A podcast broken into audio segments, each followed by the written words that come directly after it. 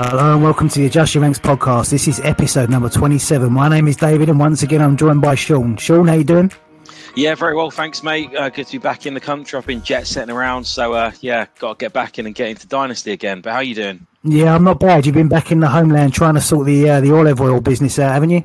I have been back in the homeland, mate. Yep, travelling about, tried to straighten up that tower in Pisa. It's been a good trip, to be fair. So all good. And I've not caught you since I met all the Falcons lads and infiltrated the camp either. Yeah, I know. You were sending me pictures and stuff throughout the day, and I was fairly jealous because you were quite close up to the lads, weren't you? I was, mate. I mean, just a quick note on it, really. The access that you get, obviously it's different per team, I assume, but it's the first one I've done. So I was at Falcons training camp and you're on the sideline. I felt like I was in Hard Knocks. It was brilliant. So I didn't get too much time watching. You get about 15 minutes, but then after you got sort of one-on-one time with Arthur Smith, and then they gave us Kyle Pitts. And Bijan Robinson was obviously elite. I was fangirling a little bit for Bijan. And Calais Campbell was just an absolute monster. So, yeah, it was amazing, to be honest, to be up close and personal. I nearly dropped a dynasty question in about Kyle Pitts, but I bottled it in the end, to be honest with you. So, but yeah, the access is phenomenal. Really, really recommend it. So considering Calais Campbell's size and your size, did he think you was like a Make-A-Wish child? Yeah, probably, to be fair. I mean, when I took a photo of him, I actually bent down just on purpose, but I think he's about 6'7", and he's possibly the biggest man I've ever seen in real life. I mean, just an absolute monster. I mean, Kyle Pitts came out looking like a bit of a nerd, to be fair. He's wearing a set of specs on him and all sorts. It was very weird, but... He told me he had a nice English-themed celebration for when he scores a touchdown, so he can chuck that one in the bin straight away. But, really phenomenal experience. It was good just to be part of it. And, yeah, I mean, there's genuine, legit journos there, and there's me rocking up, sort of bottling questions, but it will come, I'm sure. A nice little buffet as well, wasn't it? Oh, mate, lovely little finger food. They put on a nice little spread, the Falcons, so... even helped myself to a little Gatorade from the players' bucket. So, really, really nice stuff. But, we're going to try and get to see Lamar, I think, when he's over, aren't we? Yeah, so we're at the Ravens-Titans next Sunday. So, hopefully later in the week we can try and get something done at the training camps, can't we? Yeah, definitely. But I think OBJ's the one for me. He's just a bit of a legend for me. So, as an ex-Giant, I'd love to see him. But fingers crossed, let's see if we can do it. Yeah, so week 4 is now in the books. We'll review all week 4 games. We also have our, obviously, studs and duds this week and a player to pick up or maybe stash in Dynasty that we can get cheap at the moment. But we'll start from the first game from last week, last Thursday. So talk to me, Sean, about the Lions and the Packers. Yeah, well, obviously, the Lions and the Packers ends up being Lions 34, Packers 20. And I suppose, running through the main... talking points this, Jared Goff goes for 210 yards and a touchdown, but I think it's the running game that we need to talk about here. David Montgomery just went off, didn't he? I mentioned in the group before I was interested in possibly getting Montgomery, but the price went up. He just went a bit nuts. 32 carries for 121 yards and 3 touchdowns and a couple of receptions in the air. Gibbs continues to disappoint, I think. The usage just wasn't quite there. 8 carries for 40 yards and he got 4 receptions for 11 yards in the air and continues to disappoint Gibbs, I think, really. But I don't know if we're just wishing more on him, but it's not quite happening yet. Amon-Ra St. Brown gave his usual, not quite as usual, but very consistent. 5 catches for 56 yards and a touchdown. Our boy Josh Reynolds with a bounce-back week. 3 receptions for 69 yards. Even Khalif Raymond got in on the action as well. But your boy Sam Laporte, 4 receptions off 5 targets for 56 yards. He's just been... excellent this season, isn't he, really? But moving on to run through the Packers, just being mindful of time this week. We'll try and keep it under 3 hours. But Jordan Love, I thought, had quite a decent showing, really. Completes 23 of 36 attempts for 246 yards. The run game was really disappointing in this game, wasn't it? I mean, Aaron Jones, 5 carries for 18 yards, and AJ Dillon's been an absolute disaster. 5 carries for 11 yards, and, yeah, awful. But we doubted him last week, but Romeo Dubes going a bit nuts, really. 9 receptions off 13 targets, pulls up 95 yards. Big man Christian Watson back in the house again. He only pulls in 2 receptions for 25 yards, but he did bag the touchdown, didn't he? And Jaden Reed in on the action as well. Pulls in 3 targets for 55 yards, and he does get the 2-point conversion. Tight end room was a bit weird this week. They used DeGuara a bit more, and he got 4 receptions. And Musgrave was not really involved. He 1 reception for 1 yard. So, I mean, all in all, this is a massive win for Detroit in the division as well, isn't it? And, yeah, I wonder where they can go from here. But what do you make of this rundown? Yeah, so the Musgrave one, he left the game with a concussion. So, yeah, he left early, and that's why he only got the 1 reception for 1 yard. But just going through the Packers, they stopped running the ball for some reason. The O-line wasn't great. Bakhtiari missing again. And I think Elton Jenkins was missing, or there was another lineman missing. So they didn't really run the ball. They stopped running it, and they were behind as well. So, yeah, they was just throwing it about, really, which is why Dubes, Watson and Reed were fairly usable. I'm not massively in on Dubes' individual talent, but you can't argue with 9 for 13 for 95 yards. He was probably their top receiver on the night. But, yeah, the running game was poor, and obviously they lose Musgrave early, so they was just throwing it around, playing catch-up, really. And I don't mind Jordan Love, I must be honest. I think I've quite liked what I've seen of him so far. It's kind of like a rookie year for him, but I think there's more to come from him, and I think he's going to develop a bit more. But a little bit banged-up O-line is a problem for the Packers at the minute, I think. Yeah, it really, really is. And, Aaron Jones, I think both you and I said that he might be fine. You know, plug him straight back in your lineup off the injury, but it just wasn't to be, was it? And Dillon just continues his disaster season. I mean, he's in a contract year, Dillon. Are you worried that he's not going to get much of a deal next year? Is he just going to be a bit part player somewhere? Well, the free agent market for the running backs next season is incredible. So he's going to be picked up like day 7 or day 8 of free agency, even if he gets a job. So, not looking good for AJ Dillon long term. I mean, what do you make of Gibbs though on this though? Because Montgomery comes back in off of injury and just gets 32 carries. Gibbs isn't really getting much of a look in. Is this just his role, or I mean, are you worried? I think he's going to be more of a negative game script running back, where they're in 2 minute or they're throwing, or you know they're playing quickly, and Montgomery's going to be doing the positive game script work where he's just. They just bullied them on both lines, to be honest. Montgomery was part of that, but I think Gibbs will play more as the season goes on. I don't think that this regime that drafted him at number 12 overall will not use him much moving forward. I mean, I know a lot of people are saying this is exactly the same as Swift, but I think this regime drafted Gibbs and they are over the moon with it, and I just think they'll still work him in and he'll be fine long term. I'm not overly bothered. I know it's been disappointing, but I'm not bothered long term about Gibbs. Yeah, I mean, I think this season it's going to be a bit of a rough ride, but yeah, long term I'm fine with him, really. It's just a bit disappointing if you've drafted him early, I suppose. But moving on to the London game, take us to the Falcons and the Jaguars, my mates. So yeah, Atlanta Falcons 7, Jacksonville Jaguars 23. Atlanta were pretty poor throughout, and Desmond Ridder was an absolute joke. I think he was doing one interception after the other as well at some point. It was a fumble lost, and only 19 from 31 for 191 yards. He was really poor. I'm surprised Heineken didn't get a look in. But Bijan Robinson, 14 for 105, 5 from 5 for 32 yards as well. He's just incredible and carried on where he's left off. He's taking more of the early down work from Algier as well. Algier only 7 carries for 16 yards and 1 from 2 receptions for minus 4 yards. So Bijan is becoming the bell cow there. Wide receiver. Drake London, 3 from 7 for 28 yards, but he got the touchdown to kind of save his day. The only other person with a reception from the wide receivers was Kaderell Hodge. He got 2 receptions for 19 yards, so they're not using any other wide receivers currently. Moving on to the tight ends, Jonnu Smith, 6 from 6 for 95 yards. Absolutely disappointing when you've got a player of the stature of Kyle Pitts and with the talent of Kyle Pitts, and Jonnu Smith is out-targeting and outscoring him currently in fantasy football. Kyle Pitts just 2 from 4 for 21 yards, which is a bit of a joke, really, considering where he was taken.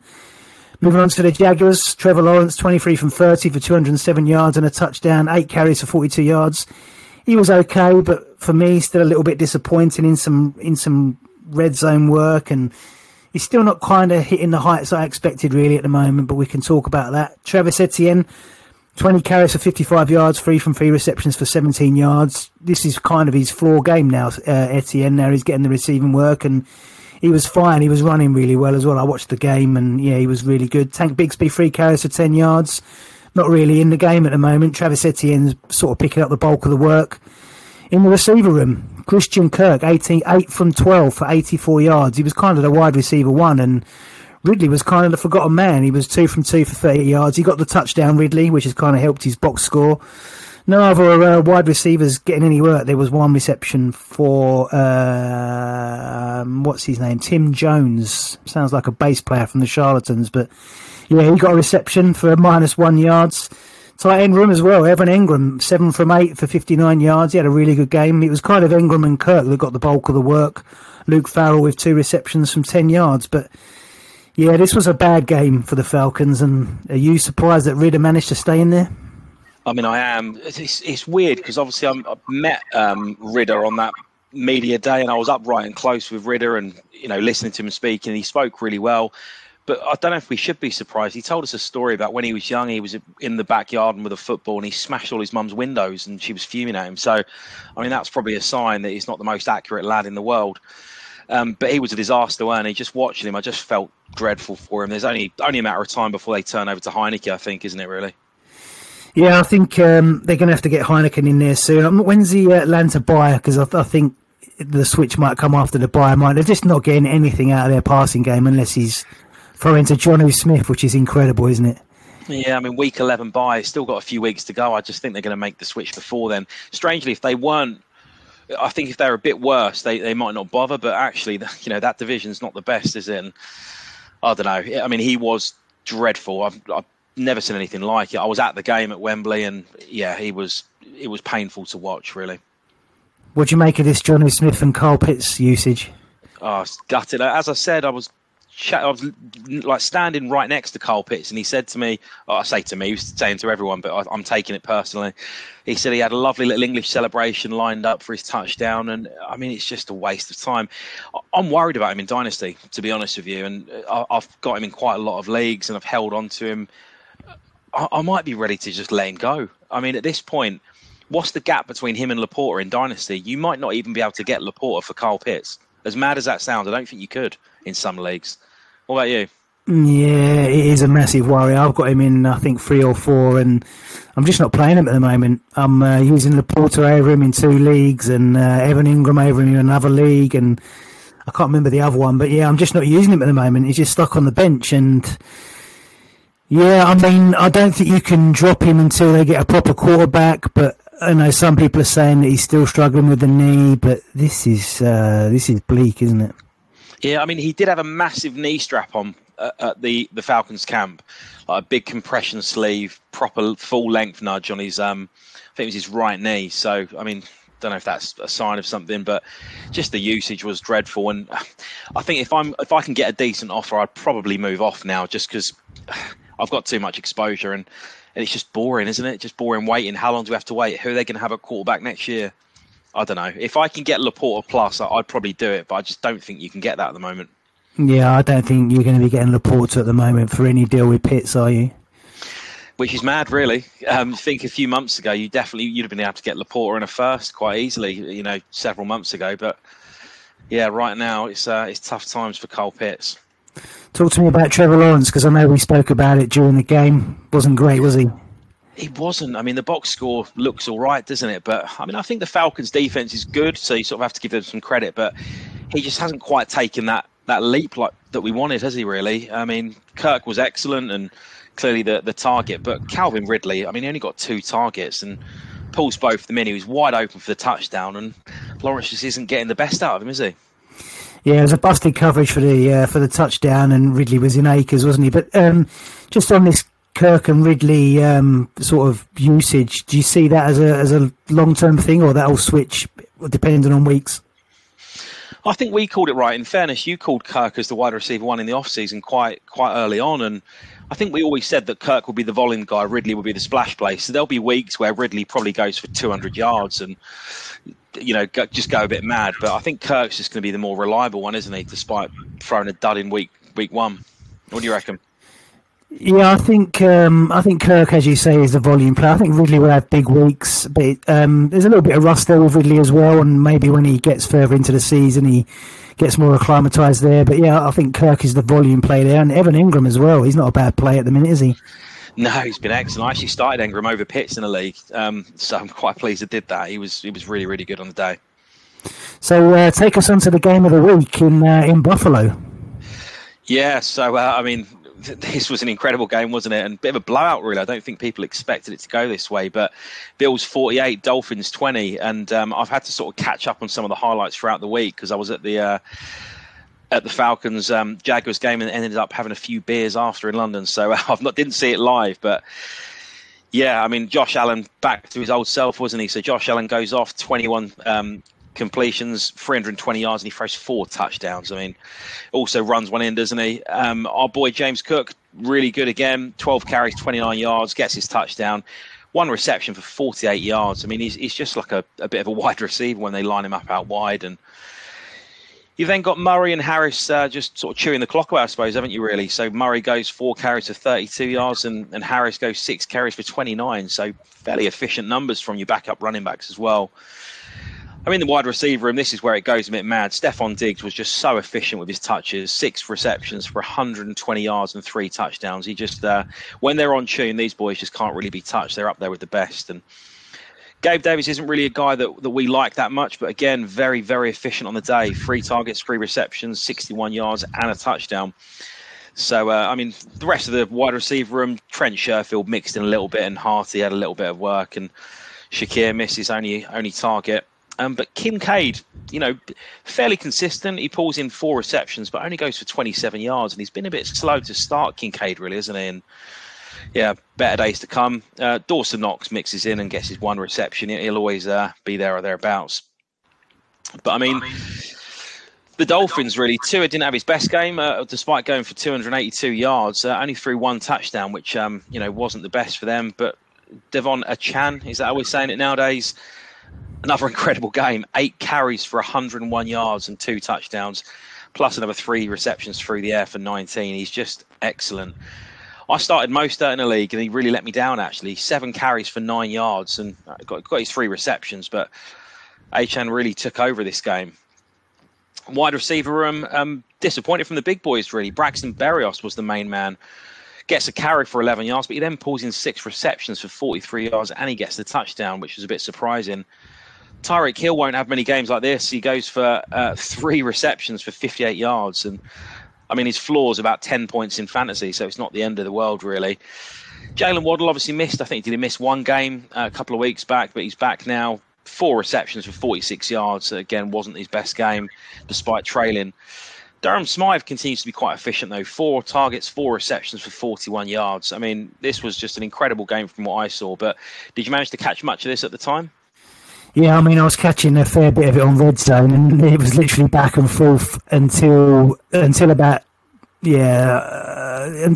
14 all, and then Buffalo just kind of took over. But they were lockstep early on in the game. One had scored, the other had scored, then it'd be back and forth again. But yeah, and Buffalo slowly took over this one, and they kind of got Tua out of his rhythm in his passing, and they kind of shut down Waddle and Hill, which isn't easy.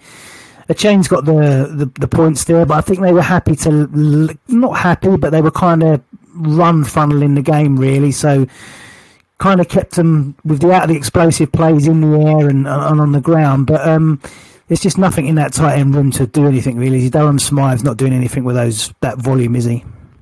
No, I mean, he's efficient, isn't he? But he's not doing much with it. And yeah, I mean, obviously it will come into next week, but a bit of news today, obviously Chase Claypool moving to the Dolphins. Any chance that he could switch to tight end, or do you just think he's a bit of a bum?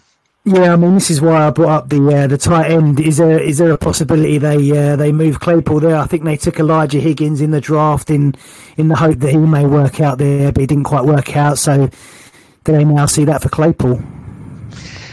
I mean, it wouldn't surprise me if they try, but this is a bloke that, you know, by all accounts, I know there's probably a bit of a hit job on him from the Chicago media now, but he wasn't turning up to work on time. He wasn't paying attention in meetings. He wasn't learning the playbook.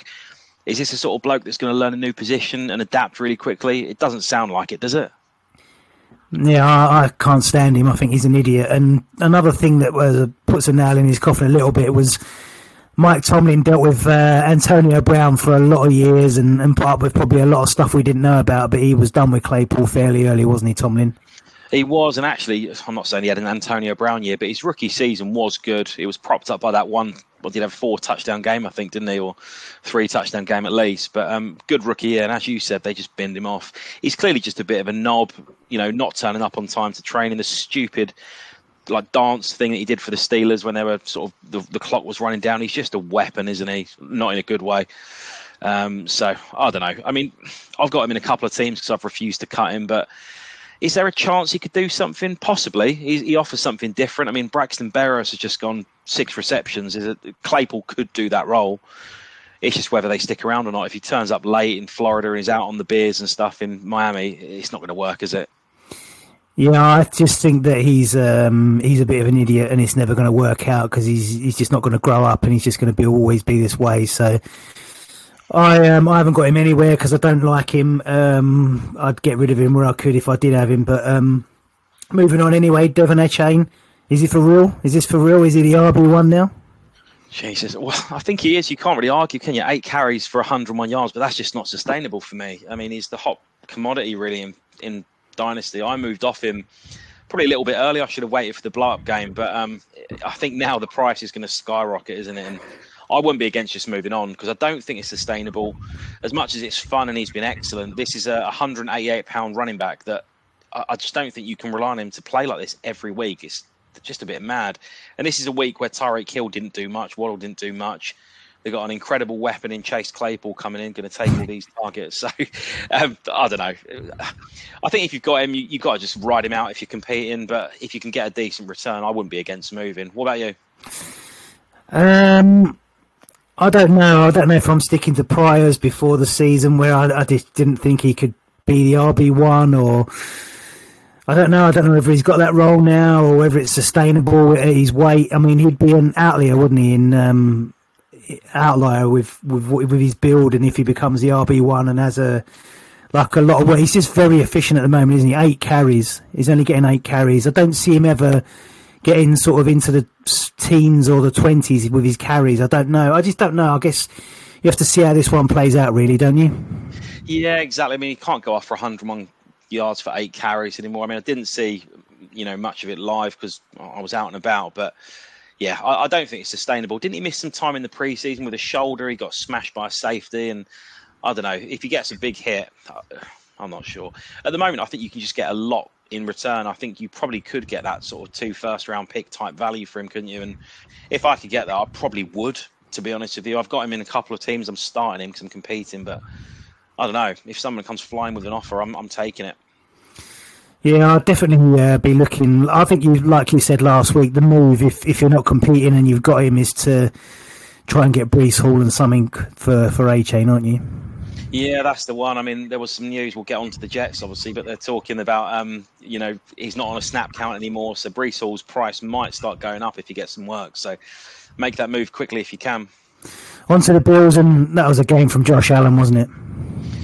Really, really was. I mean, he's been not been sort of the classic Josh Allen this season just yet, but especially week one.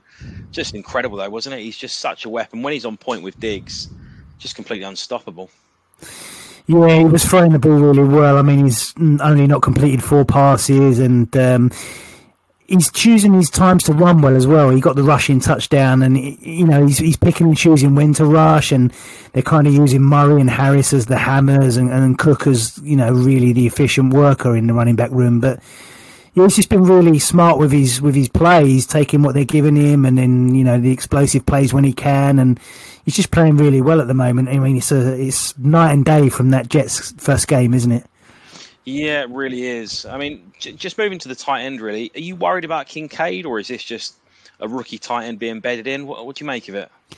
His work actually ramped up this week, and you know, he's in more over Knox this week, and he's getting more targets and receptions than Knox now when it was fairly even. I think his work's going to ramp up. I've seen him on a few sort of buy lists this week, and I'm kind of in with that thinking as well. I think that his work's going to ramp up now. He's slowly getting adjusted, and yeah, I'd try and get Kincaid before the blow-up game because I think the blow-up game's definitely on the way.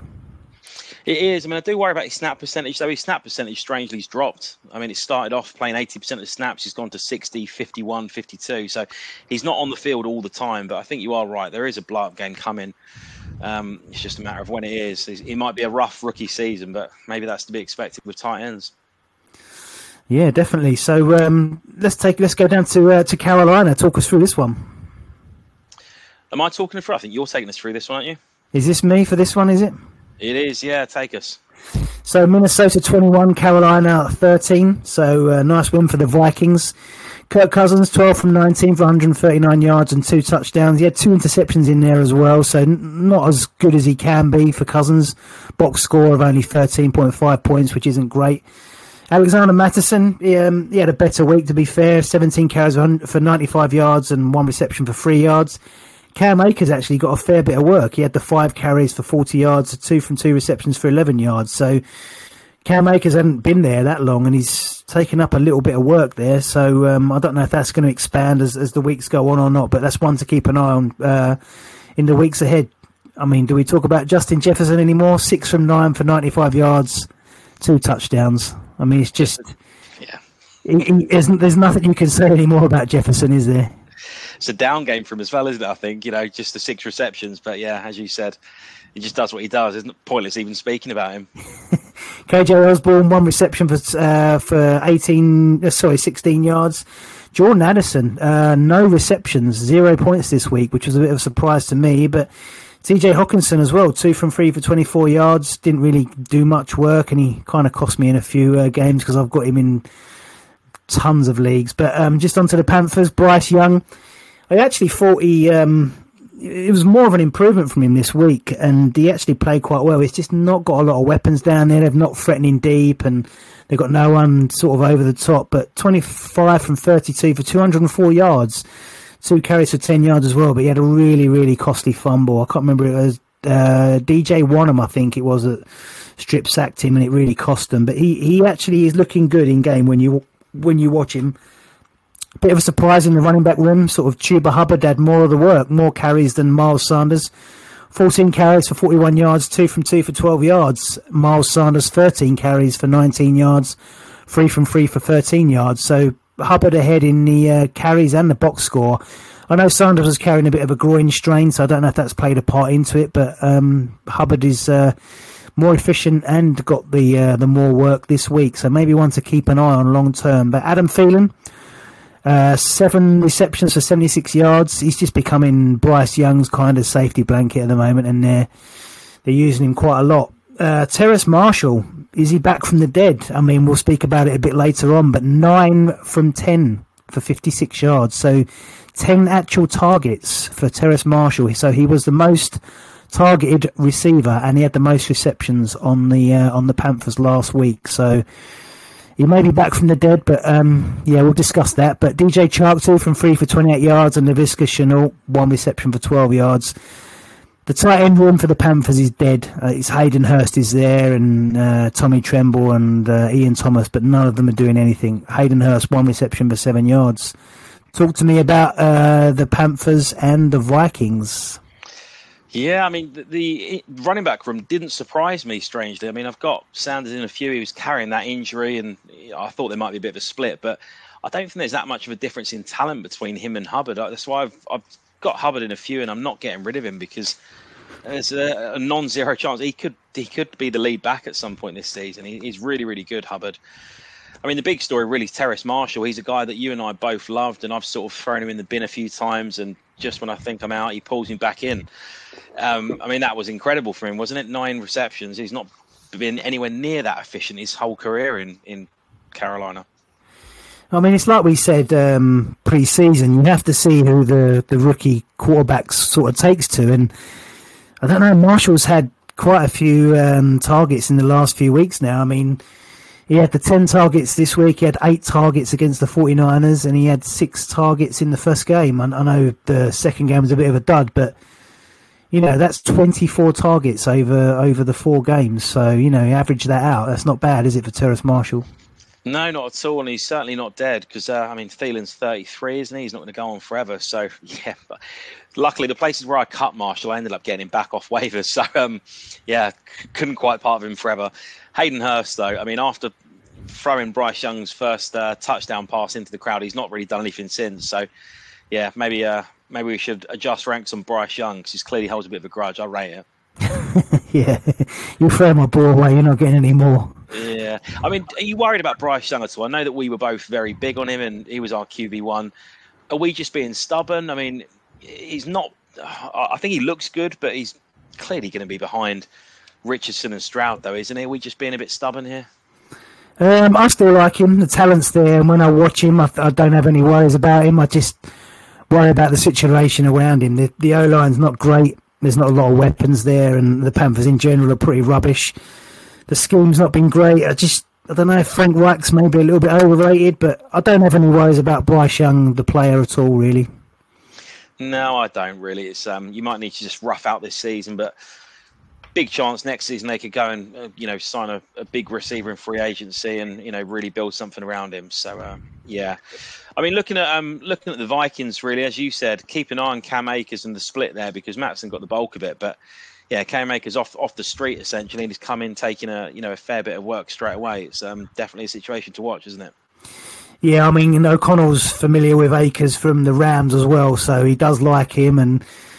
He's going to look to involve him more and more, I think. And, Mattison's nothing special. I'm not even sure Akers is that special, but I just think Akers might be better talent-wise than Mattison. And the draft capital plays out with that from where they were taken, in their careers, doesn't it? Yeah, that's the thing. I mean, obviously, just in pure talent, I think there's not even a question, is there, really? It's just a question of how that split could work out. I mean, Jordan Addison really disappointed me. I started him in a league, and he produced a big, fat goose egg for us, and... I don't know, we sort of said early on, the reason we didn't like Addison in the process, we thought he could be a bit boom-bust, given his weight and stuff, and he came out flying, but maybe this is him, just going to be a bit frustrating at times in his rookie year. Yeah, I mean, they reckon at times as well that KJ Osborne's still running more routes, and KJ Osborne's volume's greater at the moment as well, so he needs to surpass KJ Osborne fairly soon, doesn't he? But they like Osborne in there for the run blocking as well, so... As you say, this might just be what Addison is at the moment. I mean, Osborne's playing nearly all the snaps. He's playing 80, 90% of snaps every single game. I mean, Addison just isn't. He's on the field for about 50, 60% of snaps every game. It's not great, is it? But remember a few years ago, people were worried that Justin Jefferson was the wide receiver 4, I think, in the preseason. And it took him, I think, 3 or 4 games to really get going. I'm not saying Addison's going to be Justin Jefferson, but maybe people are panicking too early. Yeah, I don't think there's anything to worry about. I just think it's a rookie season playing out as they sometimes do, isn't it? I mean, I think we'll see brighter days ahead from him. Yeah, absolutely. Well, it's technically me next, but do you want to take us through this? Because spots of brightness for you, but the end score, probably not.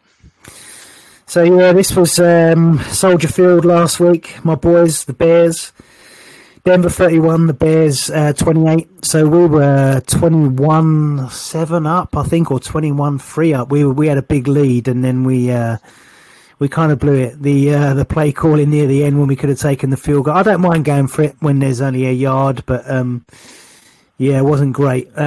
Justin Fields 28 of 35, 335 yards, 4 touchdowns. Bit of a costly fumble later in the game, which kind of helped the momentum swing in their favour, but his passing was exceptional. He was really, really good last week. I know it's only the Broncos and their defence is a bit of a sieve, but more evidence last night as well from Fields in the Thursday night game that we'll get to next week. And I don't really have a problem with Justin Fields. I think he's very, very talented. He can run, he can pass. I just think that we're not helping him with the O-line, we're not helping him with the scheme. Justin's got his faults as well, but I think we can help with that as well. Anthony Richardson is not a great final product yet, but they're getting good work out of him in the Colts with the scheme. They're scheming him up really well, and we've never really done that with Justin until, midway through last year, and then that's kind of stopped this year, and they're not running him so much. So I think he's kind of been jumbled about with his scheme, but... Khalil Herbert kind of took over the running back room, whereas we expected more from Roschon. So Khalil Herbert last week, 18 carries for 103 yards, and he ran really, really well. 4 receptions for 19 yards as well, and he got a touchdown. Khalil Herbert was really, really good last week. I always really liked the player. I think we just expected Roschon to take the job, but Roschon Johnson, 5 carries for 13 yards, 1 reception for 2 yards. Not a great game for Roschon last week. It was all the Khalil Herbert show, really, at the running back room, but wide receiver room. DJ Moore, 8 from 9 for 131 yards and a touchdown. And you know, we're not going to speak about last night's game yet, but he's had a decent couple of weeks, DJ Moore. So Darnell Mooney, 4 from 4 for 51 yards. Equanimeous St. Brown, a reception for 21 yards. Tyler Scott, he had the 2 carries for 19 yards on like jet sweeps and some gadget stuff in there. I think Tyler Scott will be the long-term Darnell Mooney replacement, but Velus Jones, a carry for 10 yards as well. I think he's about 38 years old, Velus Jones, so they want to get the work out of him while they can before he retires. Cole Kmet, so 7 from 9 for 85 yards and 2 touchdowns. Cole Kmet was kind of Justin Fields' safety blanket last year, and I expected a little bit more of that this year. It hasn't started out that way, but he made a return in this game, and he was decent last night as well, so... Nice return to form from Cole Kmet and maybe a decent run moving ahead. But Robert Tonyan as well, 2 from 2 for 18 yards. Mainly all Kmet in the tight end room, DJ Moore in the wide receiver room, and obviously Khalil Herbert in the running back room. But onto the Broncos. Russell Wilson, 21 from 28 for 223 yards, 3 touchdowns with 4 carries for 13 yards. I actually think Russell Wilson has played really, really well for the Broncos this year. I like him. I think all the sort of noise about him has gone over the top. He's a really good quarterback. It was just a bad all-round situation last year, and I think he's fine this year. He's looked good. He's looked sharp in the pocket. He's lost a bit of weight. He's moving well, and he's throwing well. So I've not got a problem with Russell Wilson this year at all. I think he's played really well, but their defense is terrible. But in the running back room, Javonte Williams left the game. I think he had a hip problem, so he only had 2 carries and 3 receptions. Samaje Perine, 6 carries for 12 yards, 2 receptions for 23 yards. But the big player last week for the Broncos in the running back room, Jaleel McLaughlin. So 7 carries for 72 yards, 3 from 3 for 32 yards and a touchdown. 19.4 points in Fantasy League's PPI. So a really, really good week. And he's an undrafted free agent, and he's a Sean Payton favourite, and he's explosive. He's only little. I think he's 5'7", 5'8", and he's... only 187 pounds, so he's not a bell cow profile, but he's explosive, and you know a lot of people are saying this could be Sean Payton's Darren Sproles, so maybe one to keep an eye on in Dynasty moving ahead. And a lot of people obviously picked him up in redraft this week in the hope that Javonte's out. But onto the wide receivers, Cortland Sutton, 3 from 5 for 27 yards, and he got the touchdown. Jerry Judy, 3 from 5 for 52 yards. Brandon Johnson, 1 reception for 4 yards. Marvin Mims, 2 from 2 for 47 yards. Still not the volume for Mims at the moment, but he's really efficient in his work. Little Jordan Humphrey, 1 reception for 11 yards. The tight end room is fairly dead at the Broncos. There's not really anybody there. You got some guy called Adkins, I don't even know. Nate Adkins, just some bum who's there for blocking. Chris Mannix as well, and Adam Troutman. There's nobody doing anything in that tight end room. What do you make of this game? Talk to me. I can't really talk about this anymore because we really shouldn't have lost this game. Yeah, I mean, I really felt for the Bears, actually, to be fair. And I was really pleased for Justin Fields because, honestly, as you said very well, they're not scheming for him. They're not doing anything they can to help him. But it's really nice to see him come out fighting, actually, because I think you don't really hear him say very much, and sort of people are down on him in Dynasty and his value's tanked. But to see him come out and put this sort of stat line together was excellent, wasn't it? Really good to see. So yeah, I really like that. There's not much else to say about the Bears, really. I'm surprised at how good the connection with DJ Moore is between him and Fields, because they started off a bit slow, but obviously not going to talk about week 5 yet. But yeah, they've had 2 solid games on the trot now, and the connection is just excellent. And I suppose it just shows what a difference getting that idiot out your building is. Getting rid of Claypool, it's obviously done something. And I suppose you never really know what goes on in the locker room, do you? And if the players don't like someone and he's turning up late and pissing everyone off, and I don't know. Yeah, I was gutted for you boys, actually. I thought you played really well. Yeah, we did. And Eberflus didn't kick the field goal when he had the chance. I don't mind going for it, but it's just disappointing that we didn't complete it and then couldn't stop them either. So, yeah, it's disappointing. And, I mean, we can't talk too much about yesterday's game, except in our multi-flex league where the points are multiplied quite a lot. DJ Moore did well for you last night, didn't he? I think he did, mate. Yeah, I ended up. Did I have Logan Thomas and DJ Moore put about 95 points on you or something last night, didn't I? Or it was not a bad little start. 118 points. So DJ Moore alone got 81, and Logan Thomas got 37. Incredible. In fairness, we've been banging Logan Thomas drum all off-season, so I was quite pleased with that. I mean, on the Broncos, really, Russ Wilson, I agree with you. I think he's been really good this season. There's a few idiots out there saying, stash Jarrett Stidham, do me a favour. Honestly, I've got no interest in that at all. Russ Wilson's been absolutely fine. The real issue, as you said, their defence is awful. Absolutely dreadful. I think from a dynasty takeaway, if you've got any players going up against the Broncos, start them, and that's what I'm doing at the moment. Anyone against the Broncos or games against the Lions, they tend to just be shootouts with loads of points, so just start playing your players. And yeah, Jerry Judy for me as well, just a final point. He's been really disappointing this season, isn't he? He's always limited, there's always something going on. Even this week again, he's out limited, he's missing days in practice. He's just been a massive letdown, and I don't know. If I can get a little blow-up game from Jerry Judy and move on, I'd really like to in a few leagues. I've got him, and he's just crap. I mean, you can't rely on him, can you? Jerry Judy's entering Chase Claypool territory for me. I can't stand him. He's a fake alpha for me as well. He promises so much and delivers so little. He's, like you say, he's always injured, and yeah, I can't really tolerate him. Doesn't do anything. He's not done anything. Is this his third or fourth year in the league? He's not really put up a consistent run, has he?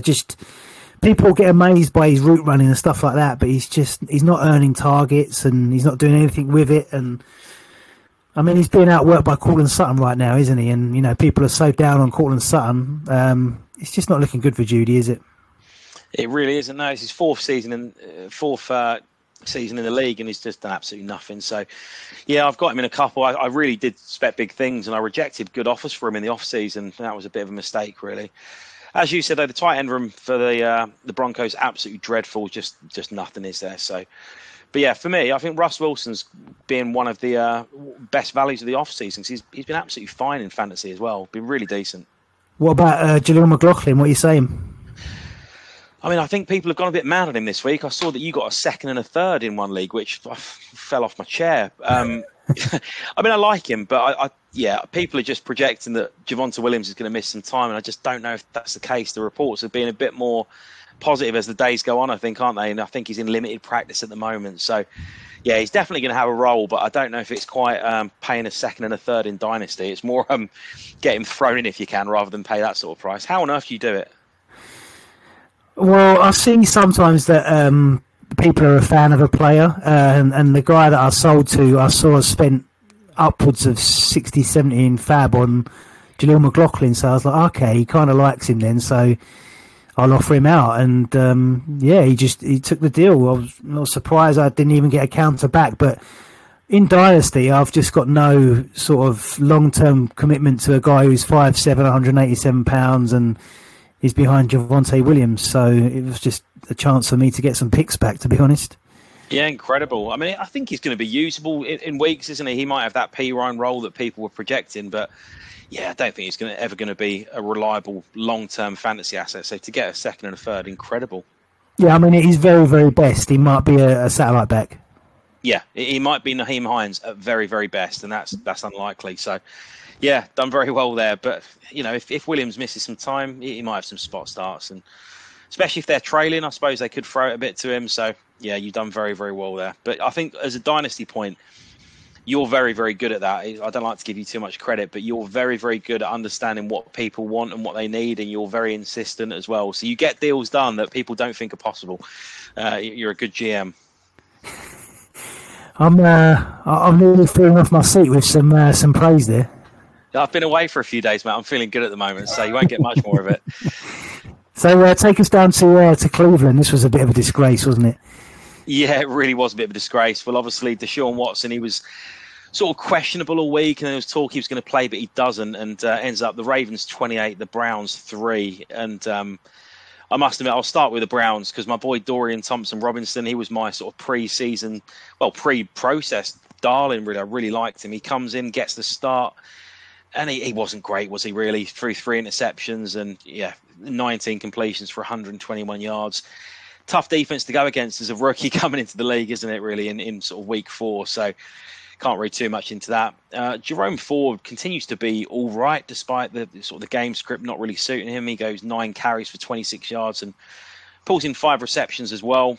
Pierre Strong mixed in with a few carries. Very efficient, actually. 5 carries for 49 yards. So he's not completely dead, Pierre Strong, is he? Outplayed Kareem Hunt, who had the same carries but went for 12 yards. So that's one to watch. Maybe Kareem Hunt is just completely washed because Strong was much more efficient than him this week.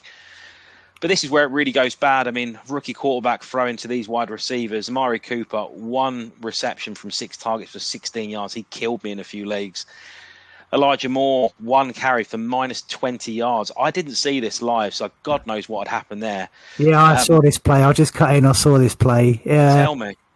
It was kind of an end-around jet sweep, and the defence clearly read it, and they were loaded out that side. He's kind of tried to turn back and go the other way, and he's just ended up losing more and more yards. So, yeah, he thought he could reverse it and go back the other way, and he got caught. Just hit the deck and just take it, don't you? You don't go back to 20 yards. They said that on the commentary. You've just got to take that initial loss and not make it worse. But yeah, he made it worse. Jesus, I mean, I just think you got to chalk this down to the quarterback. Unfortunately, it's very hard game to come into. Peoples Jones again, 1 reception. Cedric Tillman, 1 reception. None of them went for any yards at all. Just not even worth talking about, really. This is all down to the quarterback not being healthy. But then you look at the tight end room, and Njoku gets 6 receptions from 7 targets, goes for 46 yards. But, you know, rookie quarterback's going to look for easy dump-offs to Njoku, and he did that. Aikens got 1 reception. Harrison Bryant got 1 reception as well. But just a bit of a disaster for the Browns, really. Moving on to the Ravens, Lamar didn't really need to do much, but what he did was very good. So 15 completions for 186 yards and a couple of touchdowns. 9 carries for 27 yards, and he runs 2 in. He's just when he's on this sort of form, it's just very, very easy for him, isn't it? And played very well. Gus Edwards was the lead back. 15 carries, 48 yards, pulls in a couple of receptions. Melvin Gordon jumps up from the practice squad again. 3 carries for 21 yards and a reception for 23 yards. Justice Hill, very efficient, but didn't get much work. 3 carries for 33 yards. They even gave Patrick Ricard a bit of a run there, so no reception. He goes for 14 yards. Wide receiver room, not much action really. So there's only 3 receivers got a touch. So Zay Flowers pulls in 3 receptions, 56. Devin Duvernay, 2 receptions for 8 yards, and Nelson Aguilar pulls in 1 for 4 yards. So not very much work going on, but they didn't really need to. It was all about the tight ends here. Mark Andrews, 5 receptions from 5 targets, 80 yards, and 2 touchdowns. I mean, this was a bit of old school Lamar from last season, wasn't it? I mean, talk to me about this game. It was a bit of an old school sort of Ravens game plan, to be honest. They kind of controlled the game with a bit of the running game and a bit of Lamar Jackson in the running game. And I think, you know, David Gray said in our group, this doesn't look too different from the Ravens of last year. And I just don't think they had to expand on their game against such a poor team in the Browns. I felt a bit sorry for Thompson Robinson. He was clearly way out of his depth, and I think he only found out he was playing about 40 minutes before the game because Deshaun was in warm-ups and he realised he couldn't go with that shoulder, and then the lad's thrown in and literally thrown to the wolves. I felt kind of sorry for him, but he just wasn't ready, and yeah, it was just a bit of a beat down, and the Ravens didn't really have to expand their game much to win, so I don't think you could tell much about the Ravens from this one other than Lamar controlled it and, you know, he used his favourite guy, Mark Andrews.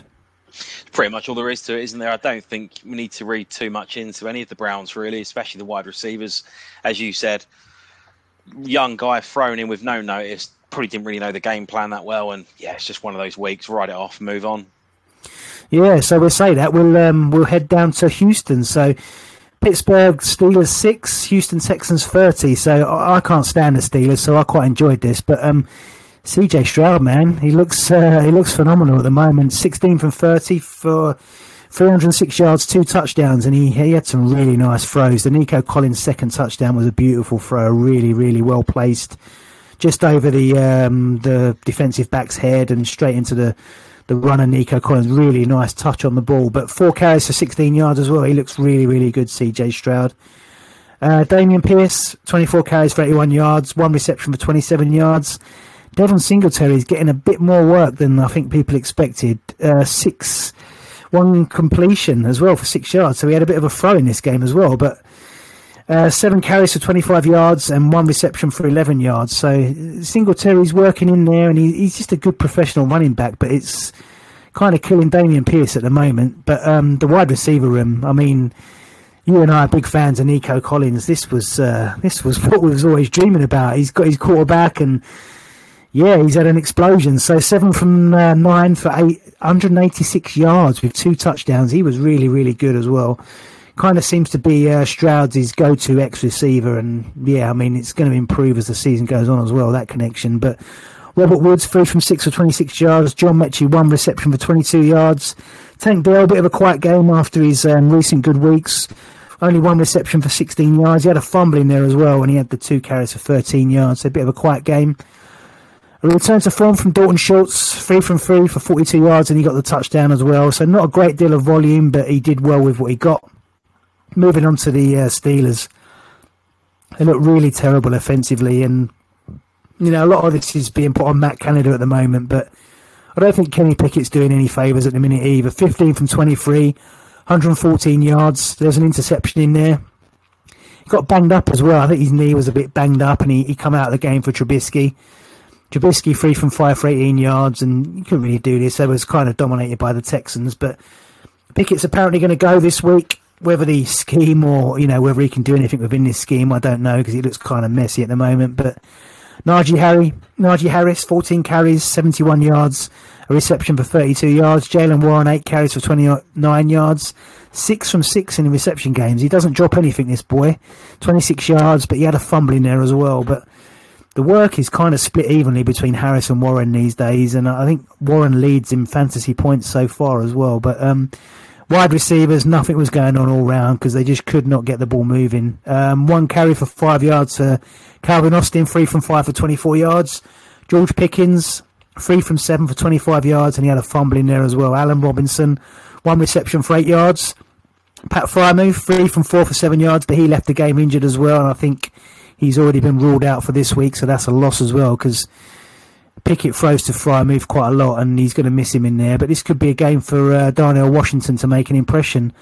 1 reception last week for 10 yards, but he's clearly going to be the tight end one in the upcoming weeks, depending on how long Frymuth's out. Did you see much of this one in the highlights? Talk to me. I did, yeah. I caught the highlights, and I think the big takeaway, everyone keeps talking about CJ Stroud, and you know, you and I probably had him quarterback 3, didn't we? And it wasn't that we didn't like him, we just liked the other guys more. I think we were wrong, to be honest. He's been incredible, and he's getting the most out of, you know, not the best weapons. You know, he's just elevating everybody, which is what you want from a young quarterback, and he's not thrown a single interception at all through 4 games, which is just incredible for a rookie. So he's really fun to watch, and he's just been excellent, isn't he? And I like, he was interviewed, and they asked him, you know, what is it you're good at? How would you describe your game? And he said that he's a precision passer. I just love like describing yourself as that, because that's sort of how I think of myself as well. So in soccer, I should say, not American football. But Nico Collins, man, as you said, just been absolutely incredible. I remember a trade I pulled off in the off season. I thought I'd like stolen what I got. I paid Nico Collins, Kadarius Toney, and a late second for Treylon Burks, and I thought I'd got a great deal. I mean, I wish I could rewind the clock now, because Nico Collins looks like an absolute steal, doesn't he, in Dynasty? Yeah, he's been really good. I think he had the down week last week when it was kind of Dell's game, but yeah, Collins has been fairly consistent. You know, 14 points week 1, 27 points week 2, 35 points last week. That's really, really good and consistent, isn't it?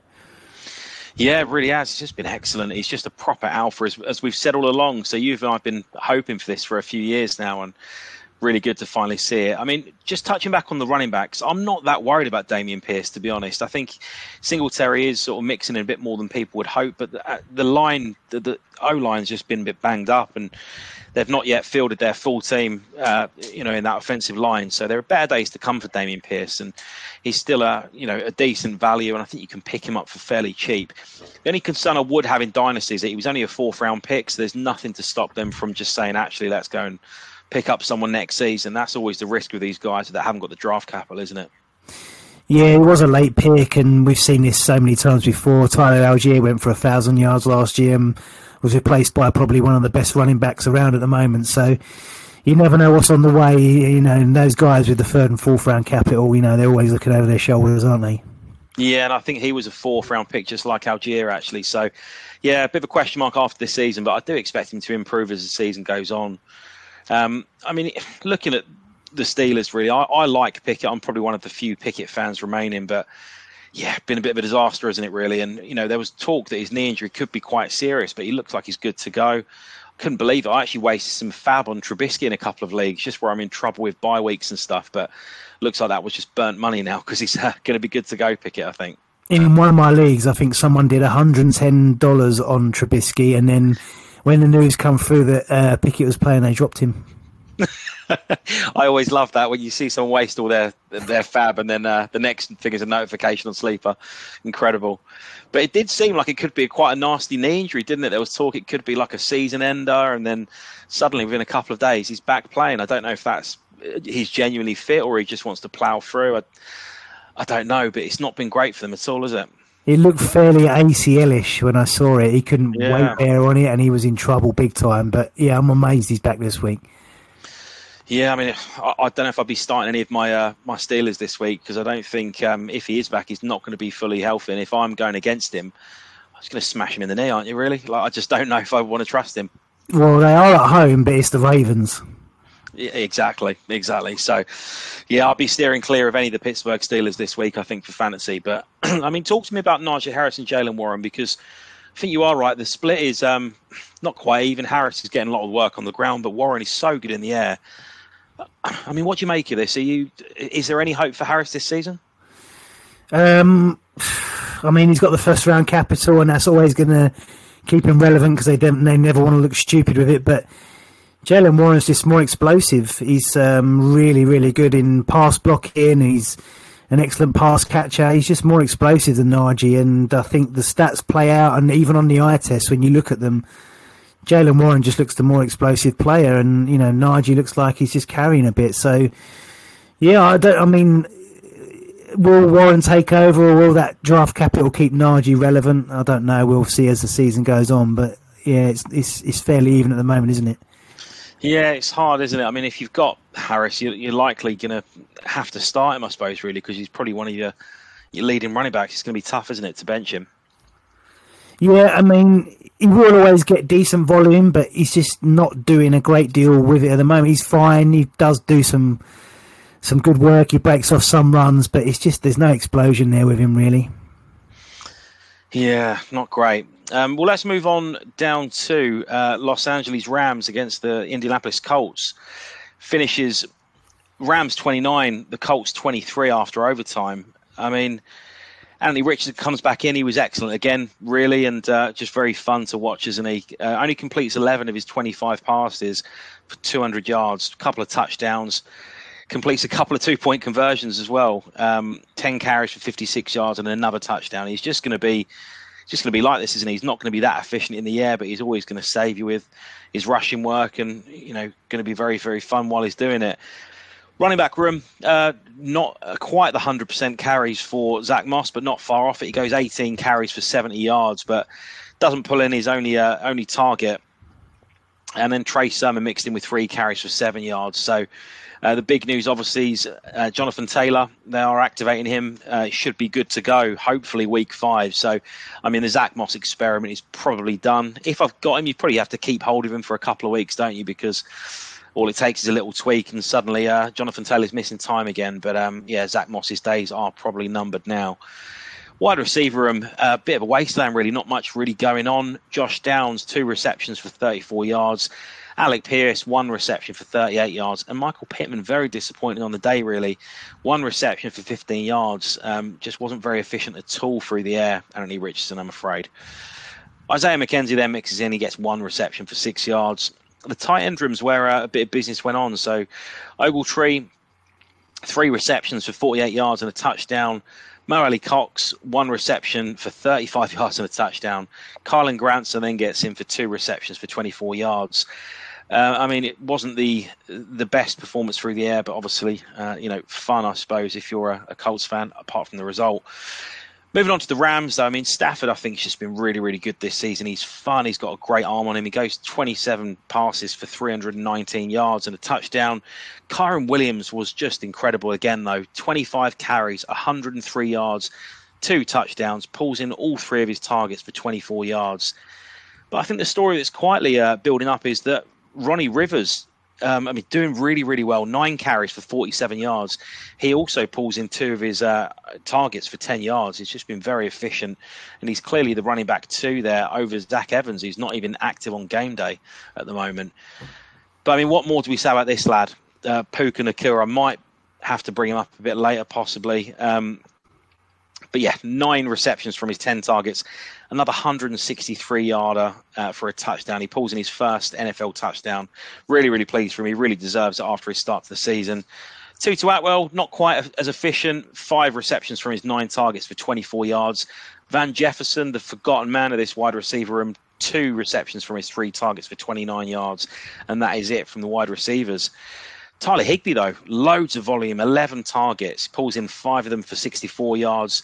Bryson Hopkins pulls in 1 for 5 yards, and that was it for the Los Angeles Rams. But, I mean, the big story, really, Kyren Williams and Puka Nacua are probably the 2 biggest values in the whole of Dynasty in the offseason, if you manage to get them, aren't they? Yeah, I mean, Puka Nacua has been phenomenal. I mean, I think he's only behind Jefferson on yards and receptions at the moment, isn't he? Which is incredible for a rookie. I mean, I don't think we've ever seen. This is unprecedented, isn't it? The usage and the volume and his output is incredible, isn't it?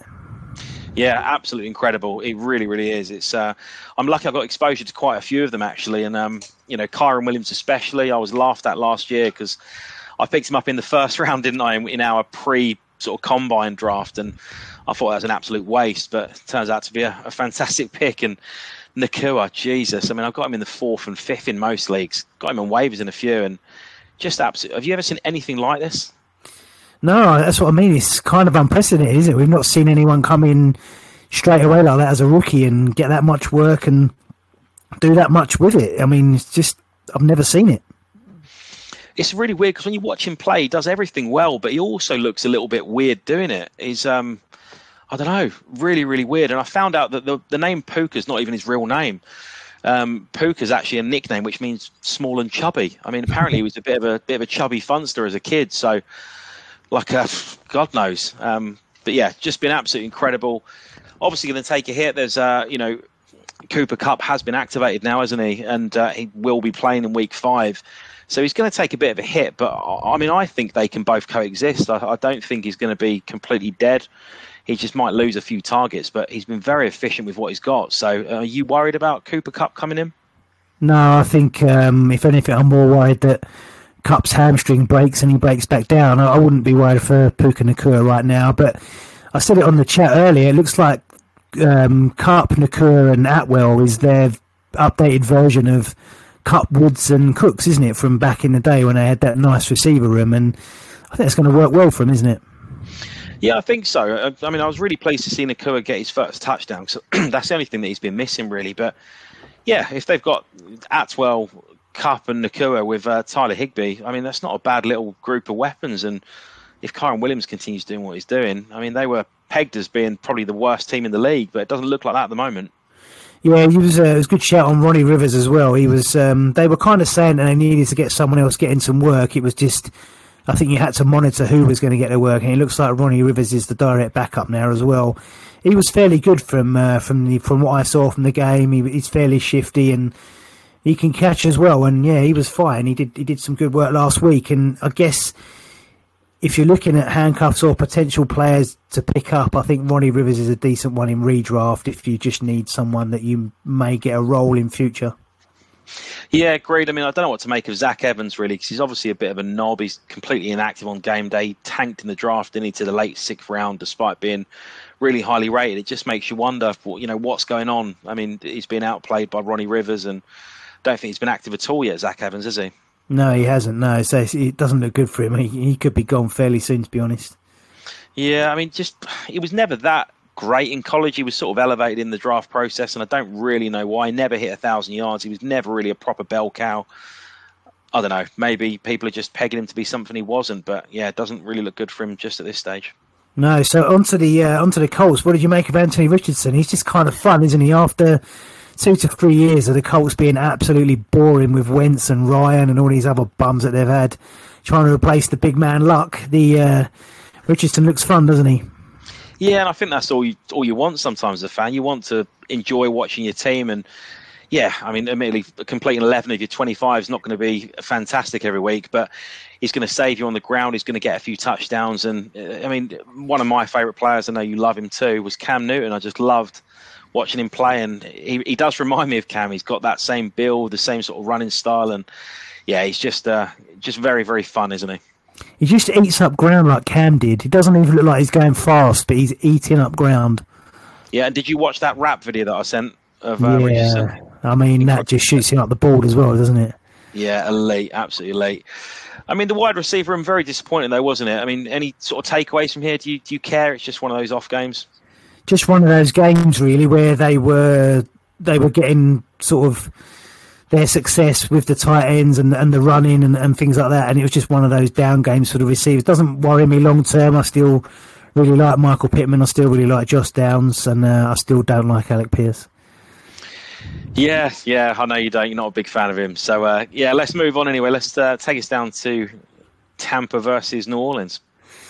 Yeah, this was a bit of a mess for New Orleans Saints, but Tampa Bay 26, New Orleans 9. So, Derek Carr was an absolute disgrace. He really shouldn't have been out there. I know that, you know, these guys like to, I'm going to tough through it. I'm going to tough it out. I'm going to be out there. I'm going to be a proper football guy. But this was just idiotic. He clearly wasn't fit.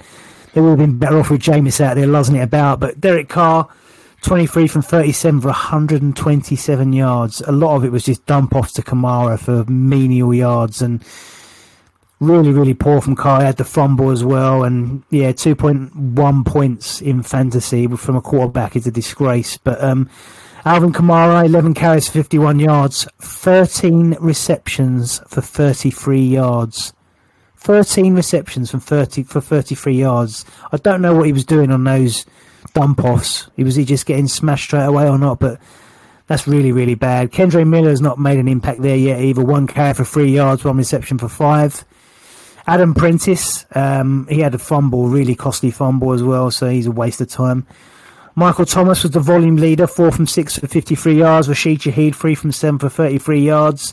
Chris Olave, a bit disappointing, but this is more on the quarterback than anything else. 1 reception for 4 yards, so down week for Chris Olave. Nothing in the tight end room. Taysom Hill, 1 completion for 13 yards, 4 carries for 10 yards, and a reception for 7. So he did a bit of everything, but just not very well.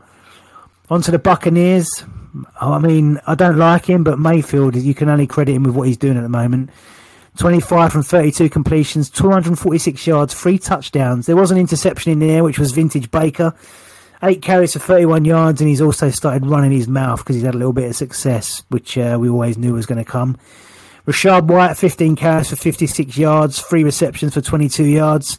Keyshawn Vaughn was the direct backup this week, which is a bit of a downer for Sean Tucker. But Keyshawn Vaughn, 9 carries for 16 yards, 1 reception for 3 yards.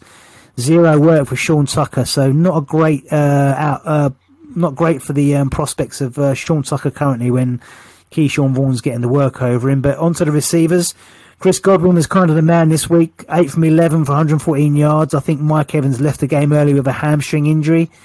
Devin Tompkins, he got on a carry for 11 yards and 4 receptions for 45 yards. He scored the touchdown as well, Tompkins. It was quite a nice diving catch. He sort of dived out of the end zone as he caught it, but he was across the plane, and the touchdown was given. Trey Palmer, 2 from 3 for 6 yards, but he got his touchdown again. Kind of touchdown dependent, Trey Palmer, at the moment. Until he gets more volume, he's tough to trust. Mike Evans, 3 from 3 for 40 yards. I can't think he had the hamstring injury, and he a lot of the time he was on the side on a bike, which didn't help anybody out. But K. Dotton, 3 from 4 for 13 yards and a touchdown. So nice if you played on that week in your tight end premium leagues. But did you see much of this game? I caught the highlights of it, yeah, and I think you're absolutely right with Mayfield. Is it's hard not to credit him. He's looked really, really good, hasn't he? Well, I think we said a few weeks ago, he's quite funny because I think that he thinks he's a better athlete than he actually is. He goes rushing around and he's not really got the build or the stature for it, is he? And he loves sort of throwing himself about and taking these hits and stuff, but he's doing really, really well. And I suppose, you know, he's throwing to two massive weapons on the outside, and yeah, it's in a weird way, I was quite pleased for him, but then he starts, as you said, he starts trapping off, and that was always going to happen, isn't it? And I don't know. Sean Tucker, very disappointing, though. I mean, I sort of put him as a stash last week, but straight away, Keyshawn Vaughn's outplaying him by quite some distance. That's a bit disappointing, but I think it probably says more about Rashad White, to be honest with you, because why is Keyshawn Vaughn suddenly eating into the work at all? It's just, not really good signs for Rashad White either. Yeah, for me, Rashad White, whenever I watch him, it's just there's no burst or explosion there. He's just a volume play running back, really, isn't he? I don't think he's anything special at all, is he?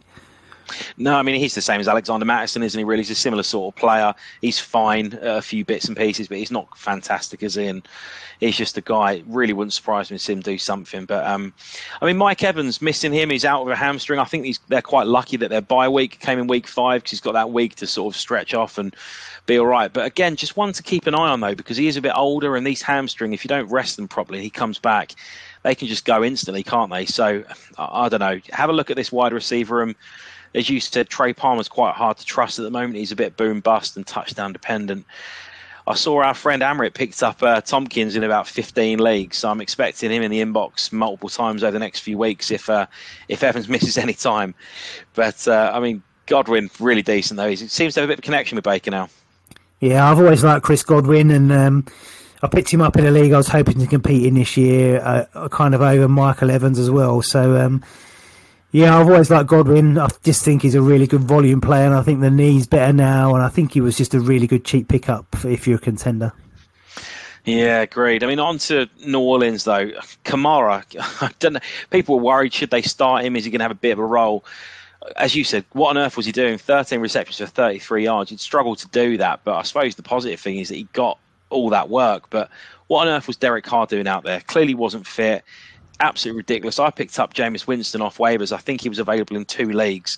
I managed to just release him straight away. So that was a bit of a disaster, really. I was looking forward to a bit of classic Winston against Mayfield, little return revenge game. It would have been fun, wouldn't it?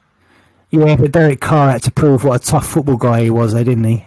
Honestly, that's exactly what it is, though. Proper football tough man, wasn't it? And yeah, deprived us of an all-time classic, I think, of Mayfield and Winston going for sort of 400 yards each, just luzzing it through the air. Would have been great. Yeah, that would have been much, much better than watching Derek Carr and whatever he did. Yeah, I mean, Chris Olave, I nearly sent him a very strongly worded tweet after this game because he absolutely murdered me in a few leagues. I mean, 1 reception for 4 yards. I was absolutely raging when I saw this. Yeah, I wasn't happy. I've got him in a few, and I think I bought him that week in Essex as well, and he kind of did that, and I lost to Paul the Bum in Essex. So, yeah, a bit disappointing, but he's got enough credit in the bank, Olave, so we'll let him off that week because Derek the Dud Carr was playing strong, tough football, man. So, yeah, we'll let it go. Yeah, just got to put it down to that, I think, really, and I hope they get back next week because that was a disaster. But I'll take us down to Washington Commanders against the Philadelphia Eagles. Eagles win this 34-31 in overtime. So, I mean, starting with the Eagles, really. Jalen Hurts completes 25 of 37 passes for 319 yards, couple of touchdowns. DeAndre Swift, again, really, really good again. He's just being very consistent now, isn't he? And 14 carries for 56 yards and a touchdown, 4 receptions for 23 yards. Kenneth Gainwell mixed in a little bit, got his 4 carries for 14 yards, got a 2-point conversion and a couple of receptions, but it very much is the DeAndre Swift show in the running back room, which we said that all off-season and people were worried, but he's been excellent. This was an AJ Brown game by all accounts, so 9 receptions from 13 targets for 175 yards and a couple of touchdowns. Just incredible. Smith gets similar volume, though. 7 receptions from 9 targets for 78 yards. I think A.J. Brown just got the touchdowns and just went a bit nuts with them, really. So, really, really good week for him. Olamide Zaccheaus pulls in 1 reception for 11 yards. So, this is just the Brown and Smith show, and it will be that pretty much most weeks. And, yeah, never know who's going to go off, but you're happy if you've got either one, I suppose.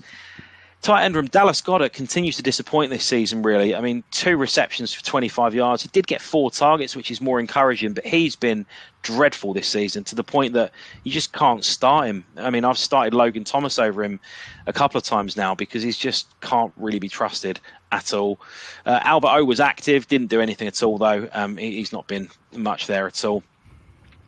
But the Washington Commanders, Sam Howell, I quite like Sam Howell. He's a bit sort of... a bit immature at times. This is pretty much a rookie season after he redshirted most of last year, but I quite like it. I think he's got good fundamentals. Goes for 29 completions for 290 yards and 1 touchdown. We'll probably talk about him a little bit, but he just needs to learn to play the position a bit more. He never knows when the play's dead. He sort of runs it a bit too much, takes hits he doesn't need to take. With his massive head as well, it's a concussion disaster, so not great. Running back room, Brian Robinson, 14 carries for 45 yards and the touchdown, and he continues his hot streak of getting some receptions, pulls in 2 for 6 yards. Antonio Gibson, not quite dead, but he may as well be in terms of the box score. 6 carries for 19 yards, 1 reception for 7, just a waste of space, really. And in the wide receiver room, big Terry McLaurin, scary Terry, 8 receptions from 10 targets for 86 yards. He did fumble as well, which, a bit costly. Curtis Samuel, really, really good. He's put back-to-back weeks together now, Curtis Samuel. He's been excellent. So 1 carry for a yard and a touchdown, but he then pulled in 7 receptions for 51 yards. Jahan Dotson, saved by his touchdown here, really. 4 receptions from 9 targets for 27 yards only, but the touchdown saved his box score, so he does get a respectable 12.7 points. Been rubbish this season, though, really disappointing. I've got him in redraft, and I'm about to cut him, I think, because he just can't be trusted. De'Ami Brown, one of my sort of very deep guys in the offseason, pulls in 2 receptions, 51 yards. He's just a boom or bust deep threat guy. He's not going to do much, unfortunately. And Byron Pringle, I thought he was dead, to be honest. 1 reception for 15 yards. Logan Thomas is back, though. 1 carry for a couple of yards and 3 receptions from his 3 targets for 41 yards. And, tough loss, really, for the Commanders in division to a very good Eagles side who are now 4-0. Talk to me. I mean, I know you say Byron Pringle, you thought he was dead. He was on the Bears last year, and I probably wished him dead a few times. Wouldn't surprise me at all. Yeah, Jahan Dotson is he's a bit of a worry at the moment. I mean, 9 targets. He's only bringing 4 of them in for 27 yards. He's just not kind of getting the looks at the moment. He's not earning the targets, and he's kind of being outworked at the moment by Curtis Samuel, which is a worry. And I really like Jahan Dotson, and I've got him in quite a lot of places, so... Yeah, this is a bit of a worry, but Terry McLaurin got a lot of his points on the touchdown. He scored from Brian Robinson was trying to run it in, fumbled it, and Terry dived on the ball and got the touchdown. So that was a nice little win for the McLaurin owners out there. Oh, is that what happened? Because I didn't see this live because I was actually out. So I read that there was a fumble. I thought, what on earth's going on there? So that sounds like an interesting one. Yeah, Brian Robinson was trying to get it in, fumbled it, and Terry jumped on the ball and got the touchdown. Oh, Jesus. Yeah, it was nice, but... Yeah, I guess from the Eagles' point of view, I mean, DeAndre Swift behind that O-line is the stuff dreams are made of, aren't they? Yeah, it really is. And I sort of you can always look back, really, but I regret not going a bit bigger on him in the off-season. I picked him up in quite a few startups, but I didn't move for him many because there was a bit of risk behind it. But apart from week one, he's just been excellent, isn't he? And he's clearly the man now, so I'm very pleased where I do have him. He's just very, very explosive, and that O-line is just giving him lots of run lanes and lots of gaps, and there's nobody better to exploit that sort of space than DeAndre Swift. He's shifty, and yeah, I mean, he's been brilliant for them, and what a pickup for them. I think it was a 5th, wasn't it? I think it was. I think it was like a pick swap in the 5th, wasn't it? It wasn't even a full-on pick, but... Yeah, just incredible. Week one, he puts up, I think, 1 point, and everyone was Kenny Gainwell mad. I sold Gainwell for a second, and I think Kendre Miller after week one, over the moon with that, because, he's not going to do anything in front of Swift now, is he? No, I think, I listened to quite a lot of podcasts, and I think Adam Levitan on the Established to Run podcast said, once you let the cat out of the bag and people have seen Swift do this, there's no way they can take that back now. That role is his. Yeah, it was absolutely brilliant. So, yeah, just only regret is we didn't go a bit bigger on him. But we did sell off-season that he would win this job, and obviously very pleased that that happened. I mean, what do you make of Dallas Goedert? Because he's driving me nuts this year. I don't know if the new offensive coordinator there is that bothered about the tight end. I think he just wants to funnel the volume to the wide receivers, and Goddard's been in there blocking a lot as well for the run game. But yeah, it's not been great for Goddard, and I've only got him in one league, and I've just stopped playing him. They're not using him as a pass receiving tight end at the moment. It's very minimal work, and yeah, the scheme change has really affected him, and I think it's a problem for him now, isn't it? It is, and we say it pretty much every week. The position's so difficult that outside the top few guys, there's, take your pick between about 7 or 8, can't you? And he was always at the upper end of that sort of probably third tier of tight ends, but I don't think he's anywhere near there at the moment. He's tumbled quite a bit for me in rankings because you just can't. I mean, you can't have a top 5 tight end that you can't even start. I don't like starting him anywhere at the moment. Yeah, I think he's dropping down the rankings quite a lot over the weeks, isn't he? Yeah, I mean, close is pretty tight in 10 now, I would have thought. There's a couple of rookies that will be overtaking him. It's a bit grim.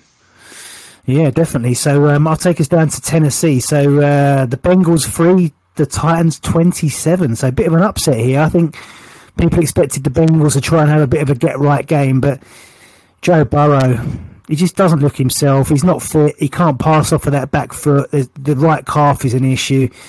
20 from 30 for 165 yards, 3 carries for a yard, and he lost a fumble as well. But he's just not throwing deep. He's just not got it in him. He's not got the velocity in his throws, and he's clearly affected by the calf. And T. Higgins is struggling as well because there's nothing deep. It's all sort of intermediate and short work and then yards after the catch. And it's kind of killing the Bengals at the minute. I don't know whether they'd just be best to sit him down, but, their kind of record suggests that they can't at the moment. They're 1-3, so...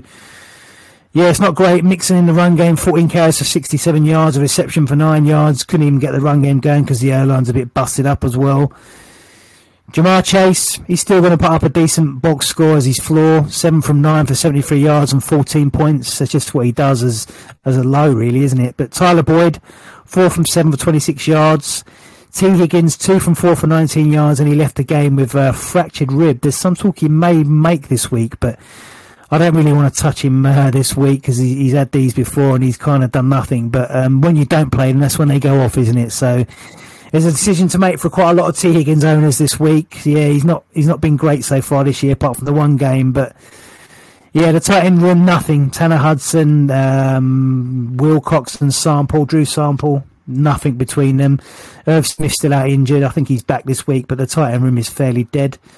The Titans, Tannehill, 18 from 25 for 240 yards and a touchdown. There was an interception for him as well, but 6 carries for 11 yards. He had 2 fumbles in there as well, Tannehill, which kind of hit his box score.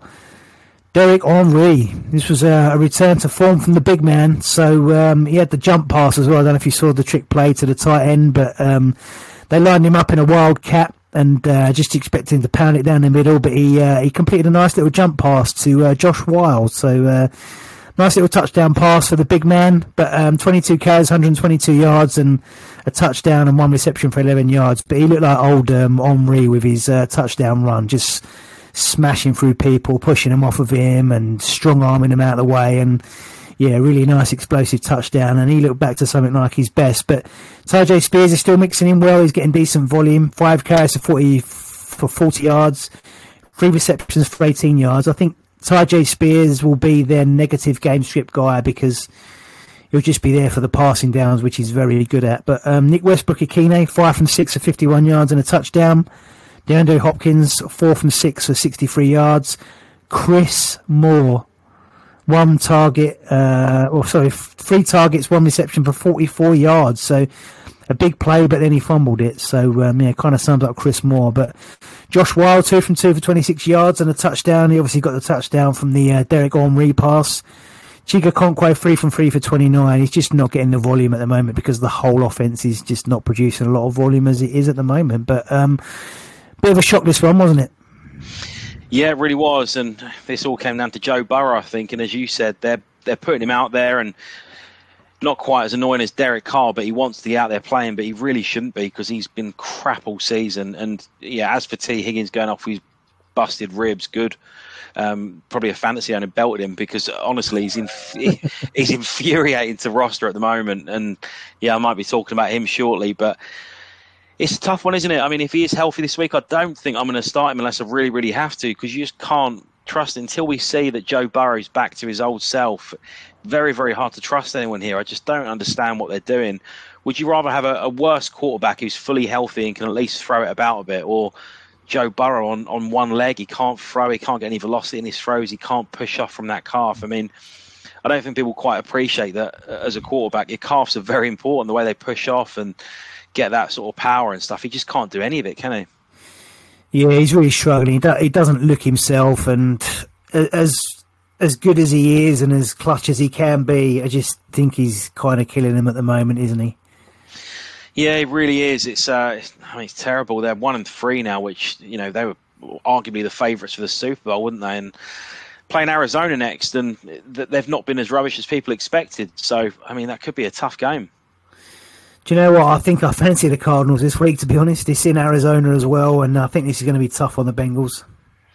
Yeah, I mean, they've got the Seahawks, and they go on bye. So, I mean, come back after the bye, they've got to go to San Francisco, play Buffalo. It's just not an easy schedule at all, is it? And if they get a loss this week, I mean, suddenly they find themselves 1-4, and I mean, if they start then just protecting the quarterback, I don't know. It's going to be tough for them. I mean, they could go into their bye 1-5.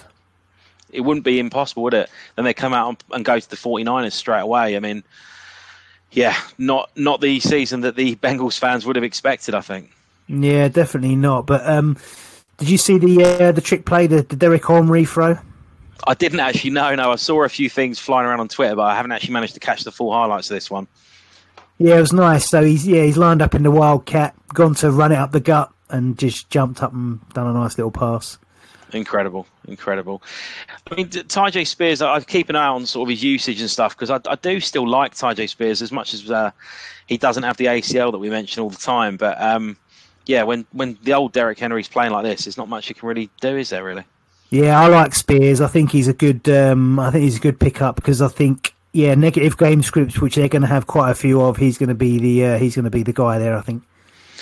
Yeah, here's one for you. I've got a team that I thought I was going to compete, but I've struggled with injuries and it's been a bit of a nightmare, really. I've got DeAndre Swift, and I've been offered a first-round pick in 25. For me, that's just not enough for the way that Swift's playing. I can get Tyjae Spears and a first for DeAndre Swift, and I'm sort of debating it. I don't know if that's fair at the moment, because Swift could very well be a league winner, but I don't know. What do you make of that?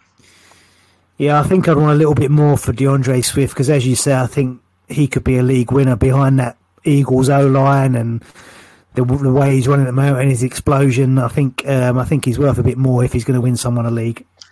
Yeah, I do as well. I think people are just reluctant to pay too much for it, because, you know, a few weeks ago, you're probably getting him for a second, and suddenly his value's a first plus quite easily, isn't it?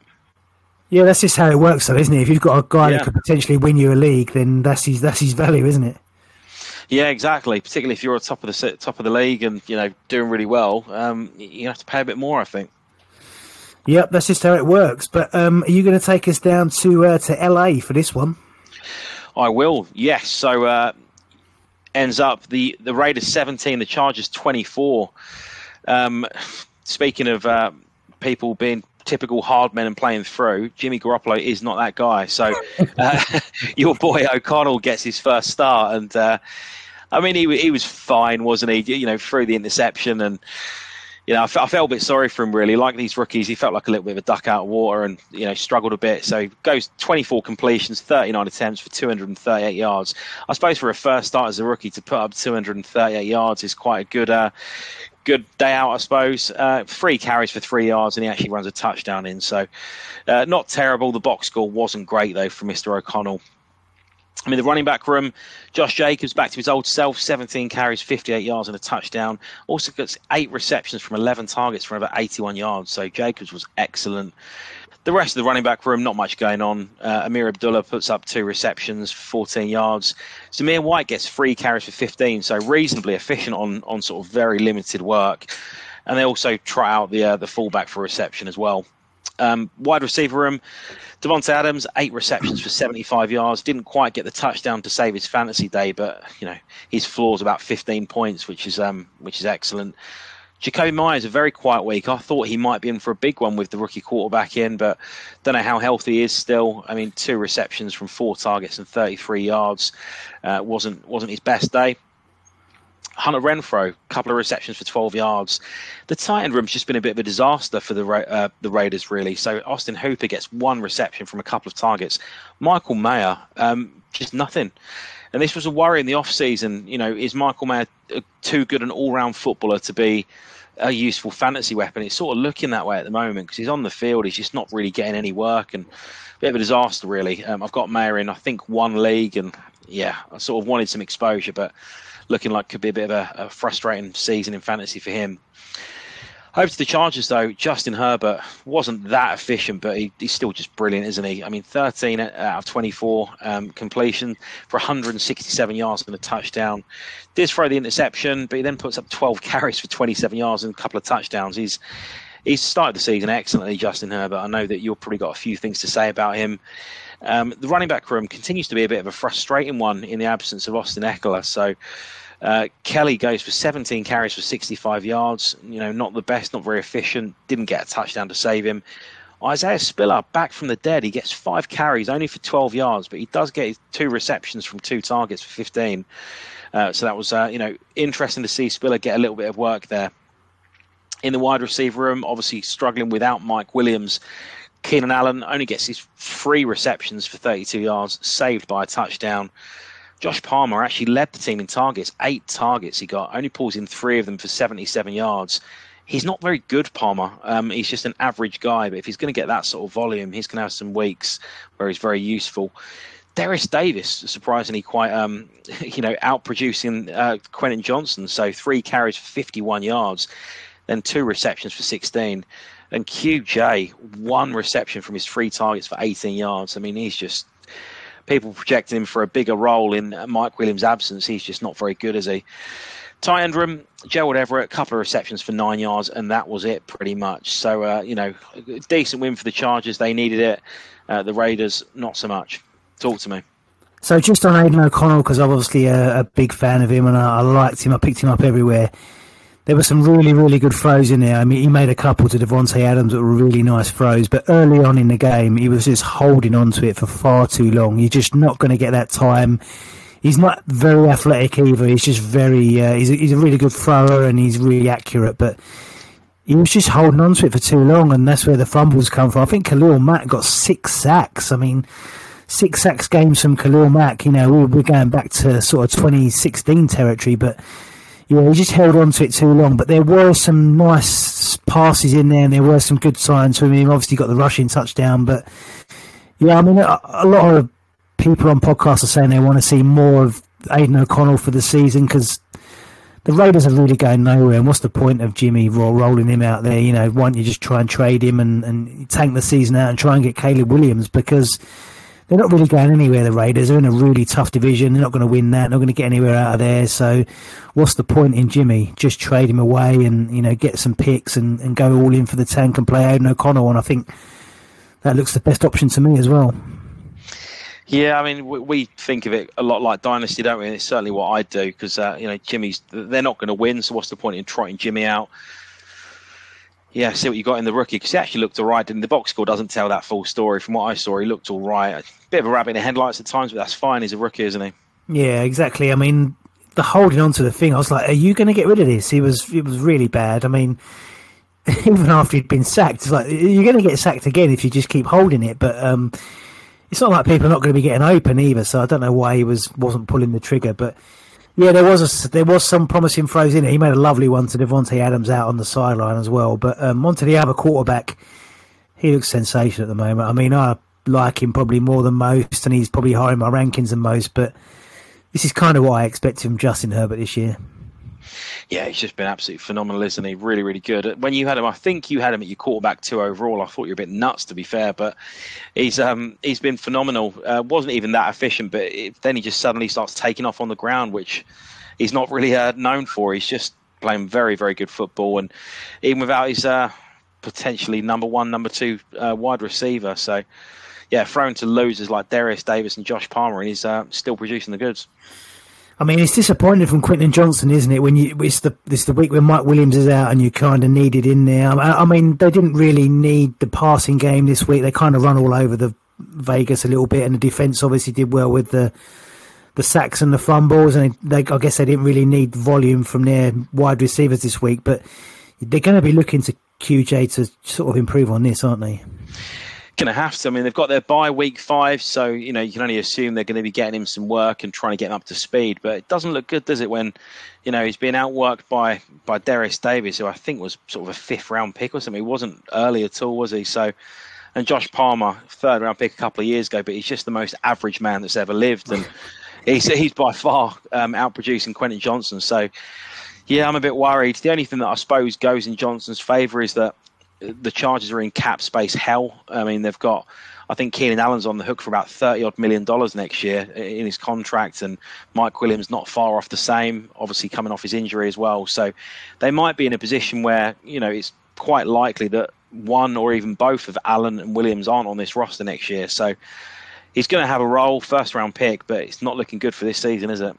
No, it's not at the moment. I mean, you only hope that he kind of grows into it as a rookie. But, yeah, they are in cap space hell. I mean, they traded J.C. Jackson this week. I think they're still going to be paying him fairly decent money on his contract for this year and possibly next. So they're spending quite a lot on that defence, and it's not giving them the money that they kind of, or the value that they expected at the moment. But what do you make of the Chargers' long run this season? I don't know what to make of them at all, to be honest with you. I just find them a bit strange, and I don't know. I mean, you're a massive Herbert fan, and I don't know. You talk to me. What do you think? Well, it doesn't matter. It doesn't seem to matter who they play. They could be playing a rubbish side, or they could be playing a really, really good side. It always just comes down to the final few plays, and they just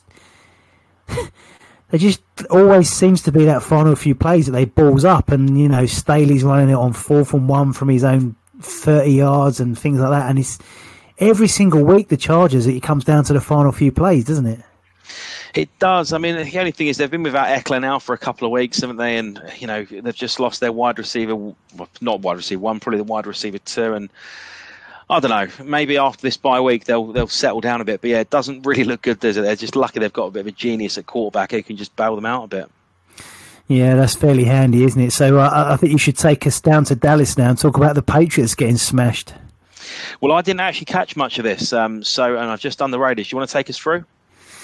Yeah, I'll do this one. So the New England Patriots threw the Dallas Cowboys 38. So, yeah, a bit of a smashing, and Mac Jones, terrible box score, minus .30. One of the worst quarterback scores I've ever seen, and he was terrible as well. Some really, really disgusting passes. One where he's rolled out to his right and thrown it across the field and been intercepted for a pick 6. And he was scrambled. They just destroyed him all night. Dallas didn't really need to do a lot to win, but Ball took Mac Jones out of their 3rd quarter and brought Bailey Zappi in, and neither of them really did anything. But Bailey Zappi, 4 from 9 for 57 yards. Mac Jones, 12 from 21. 150 yards, 2 interceptions, and a fumble as well. He was really, really bad. But couldn't get anything going all night, New England. Zeke back in Dallas, 6 carries for 16 yards, 2 receptions for 6 yards.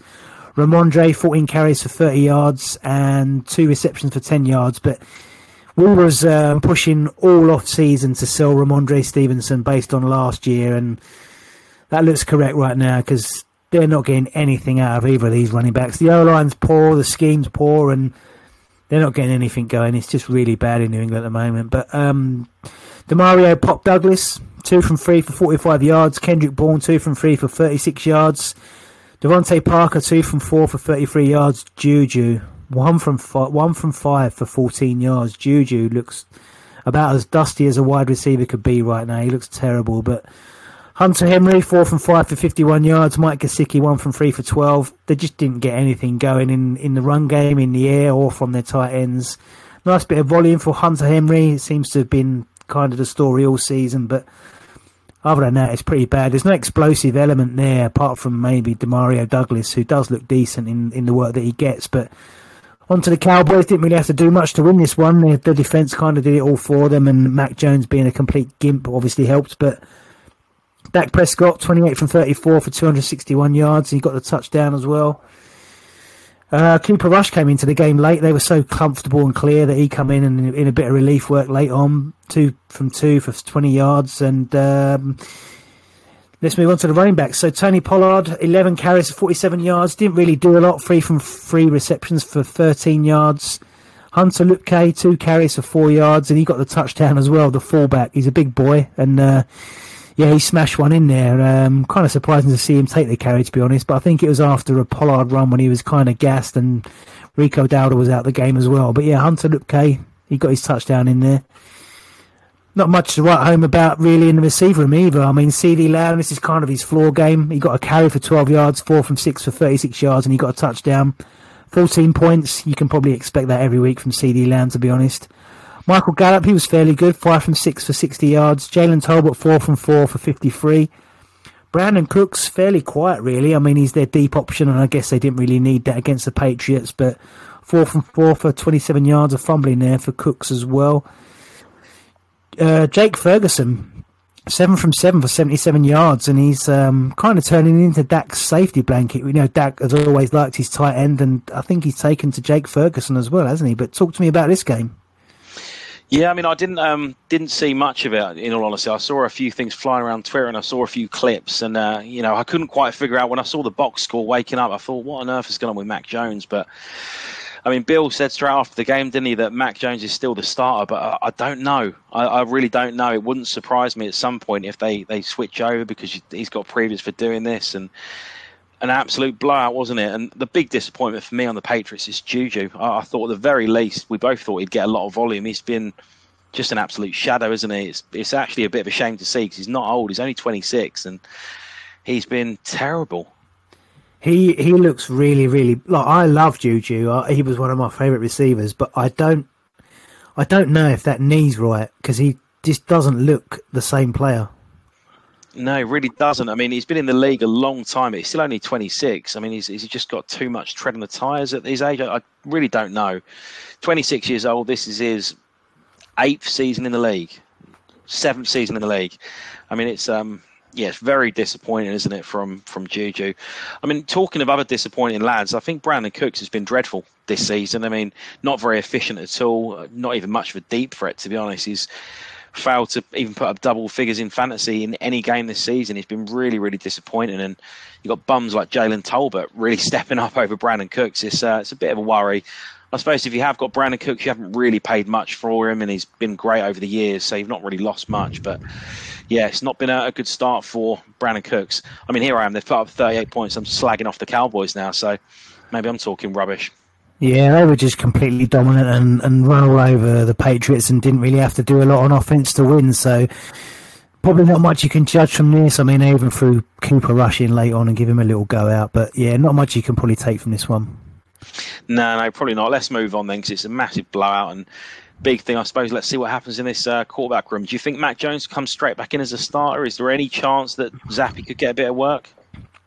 I'm like you. I'm not sure Ball's ever really been convinced on Mac, and I'm not sure he likes him. And I think he quite likes Zappy, so one to keep an eye on. And don't forget, your boy Will Greer's there as well, isn't he? Yeah, exactly. I'm surprised that Will Grier didn't come in to provide some relief. He's the third emergency quarterback.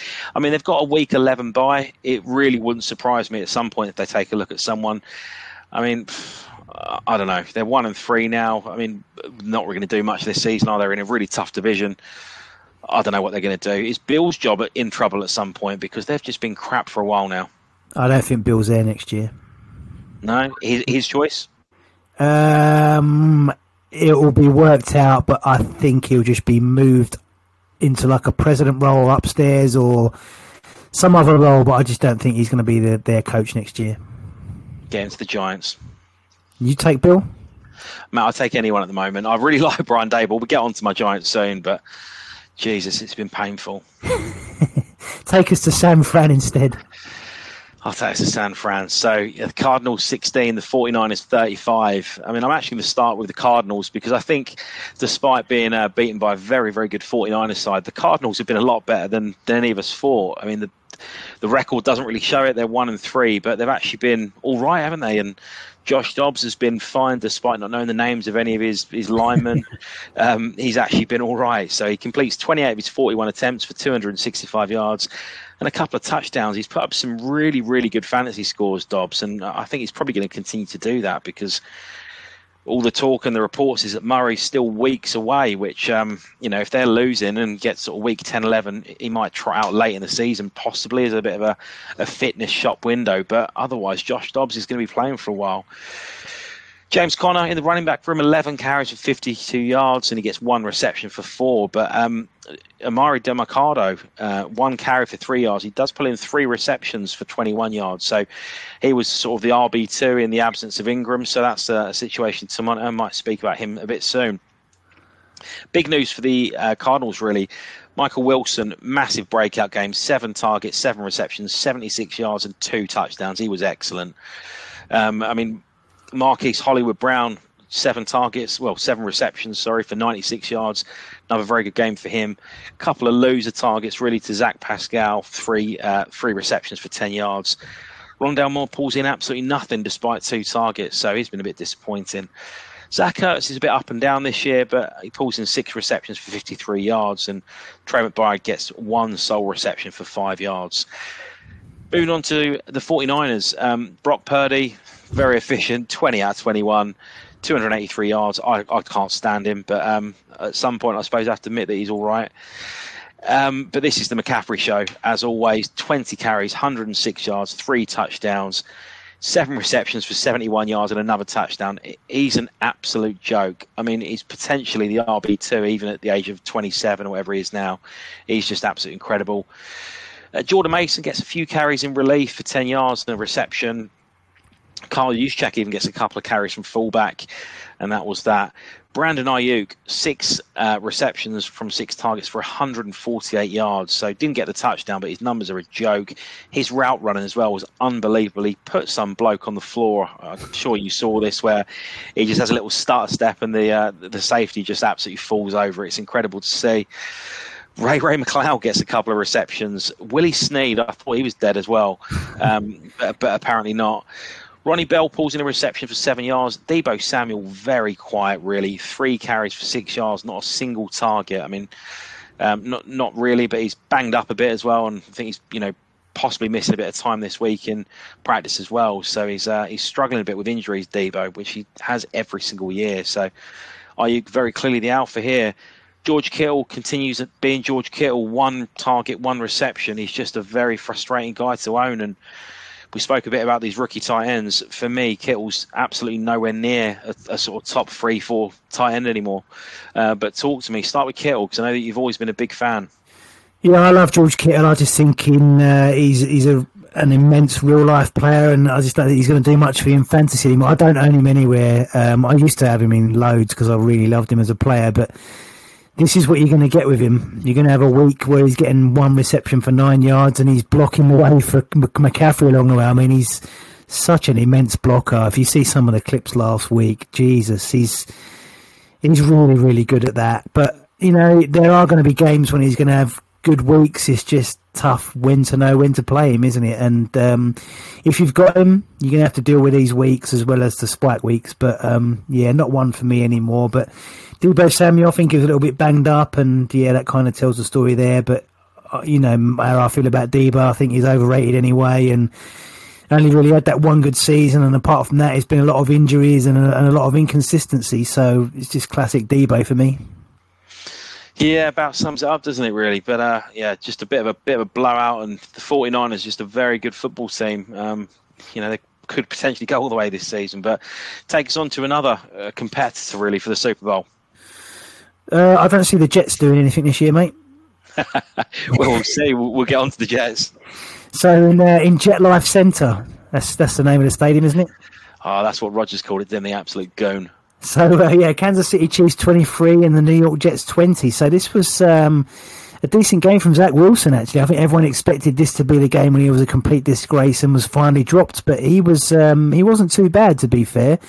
28 from 39, 245 yards, 2 touchdowns, 2 carries to 14 yards.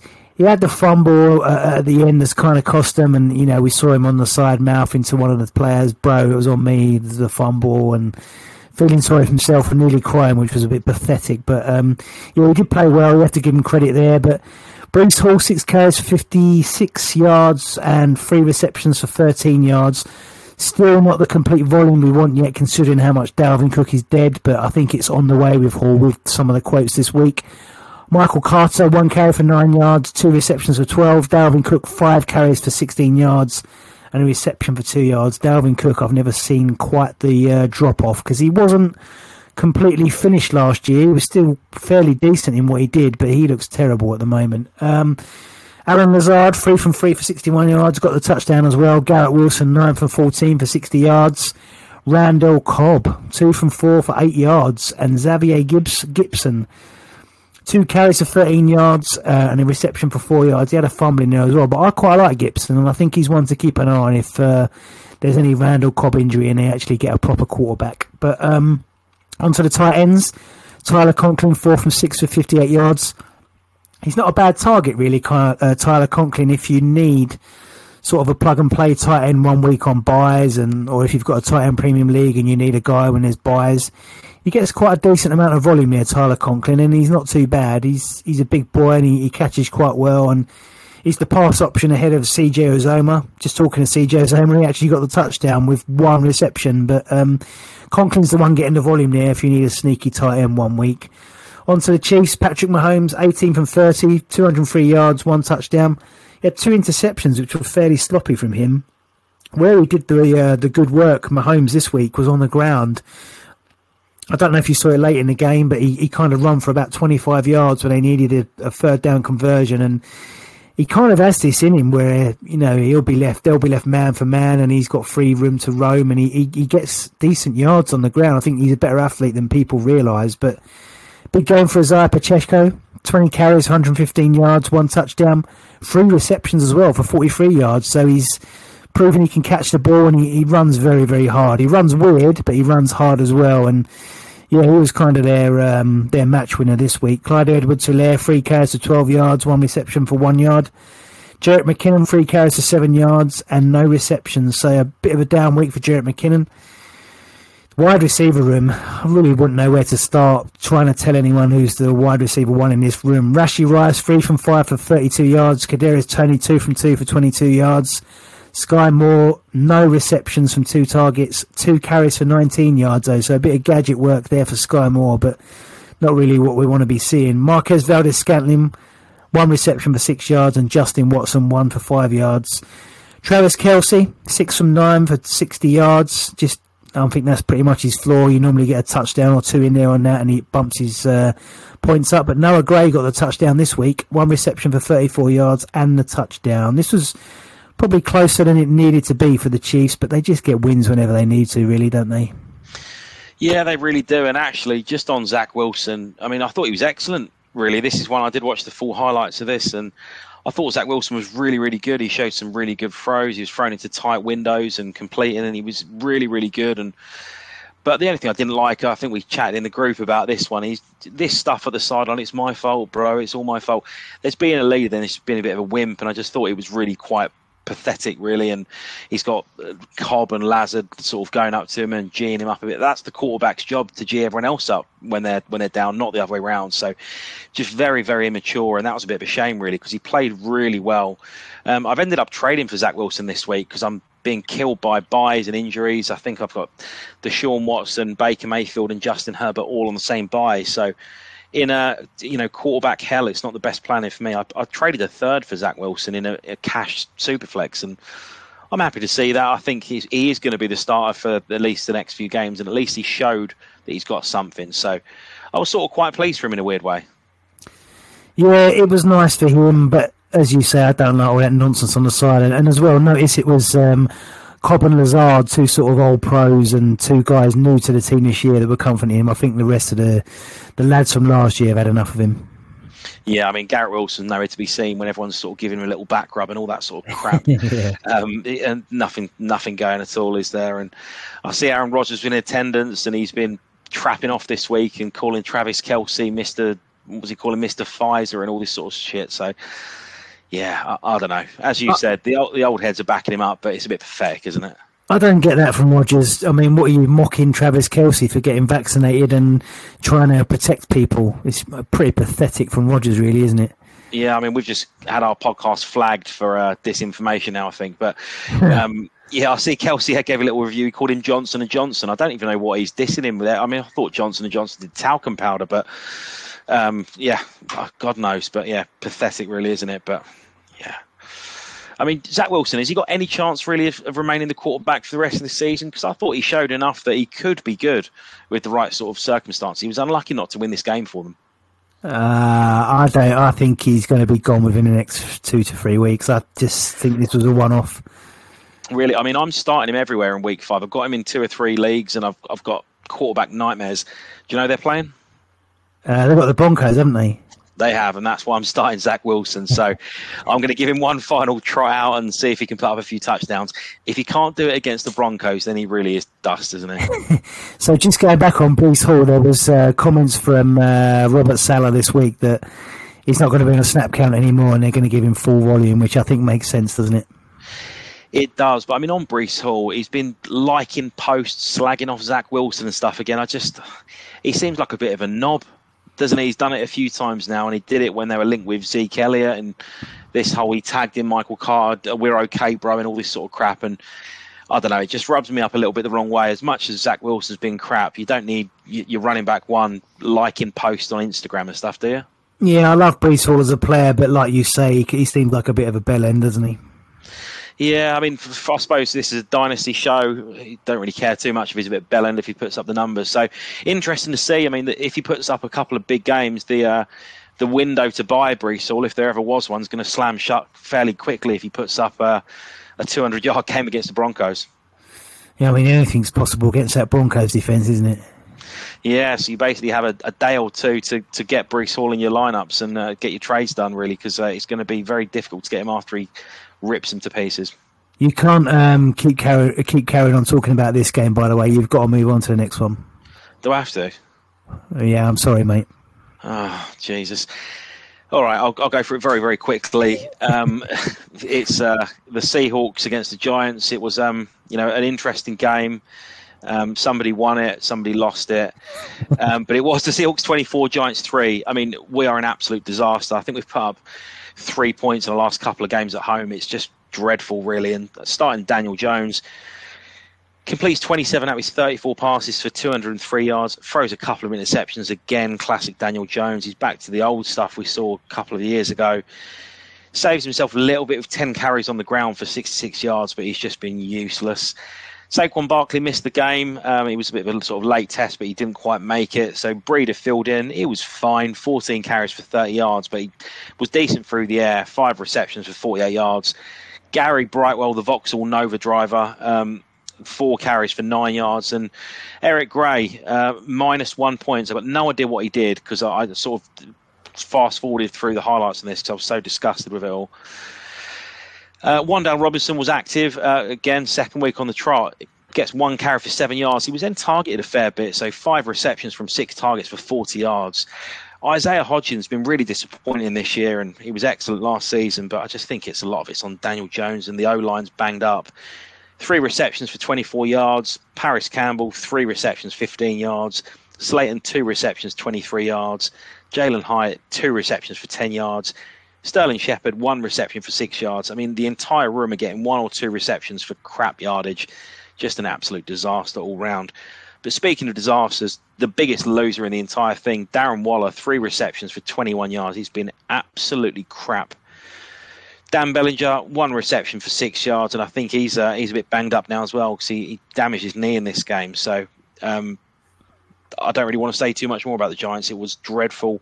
3 points. I mean, Graham Gano's earning his cash. That's the only person doing it at the moment. On to the Seahawks, I suppose. Geno Smith didn't need to do very much. Not Geno, it's Geno. Completes 13 passes for 110 yards and a touchdown. That's the sort of caliber of quarterback we're losing to nowadays. Running back room, Ken Walker, 17 carries for 79 yards and a touchdown. He was really, really good. And as we've said all off-season, I've got to take the wins where we can. Zach Charbonnet, 5 carries for 31. He does get 1 reception for 9 yards. Charbonnet's been fine, but he's very, very clearly a distant running back two behind Walker. He's just getting the receiving work. So he'll have some use in games where they're chasing it, I suppose, but that wasn't one for today. Wide receivers, DK Metcalf, 3 receptions for 34 yards and a touchdown. Lockett, 4 receptions for 54 yards. Jackson Smith and Jigba continues to frustrate, really, for fantasy. 3 receptions, but he did get 6 targets, only for 5 yards. His A-dot is dreadful, getting nothing, really. So it's been a bit of a frustrating start to his rookie season. Saw some worrying stats about rookies that don't hit 20 points in their first 4 or 5 games, after being a first-round receiver, and it's not good. I'm not saying he's going to go along with history, but he's not had a good start at all.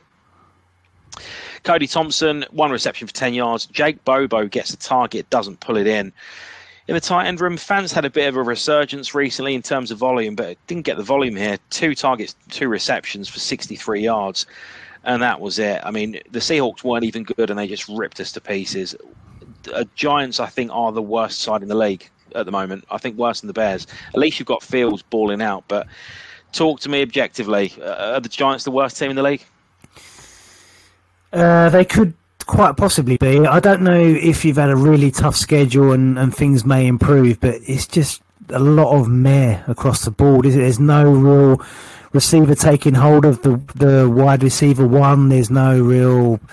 You're getting nothing from tight end. Bellinger's injured and Waller's been terrible. You're missing Barkley. Jones has been struggling beyond the line. I think Evan Neal was getting some grief online, wasn't he, because he's been bad. You're missing... who's your other guy? You're missing Andrew... What's his name? Andrew Thomas. You're missing Andrew Thomas big time, aren't you? I just think there's just a lot wrong there at the moment. I think it'll get better, but yeah, you need Barkley back. You need someone to step up as the wide receiver one. I think you need to use more Hyatt and more Wandow and get rid of some of these other guys. Try and get something out of Waller.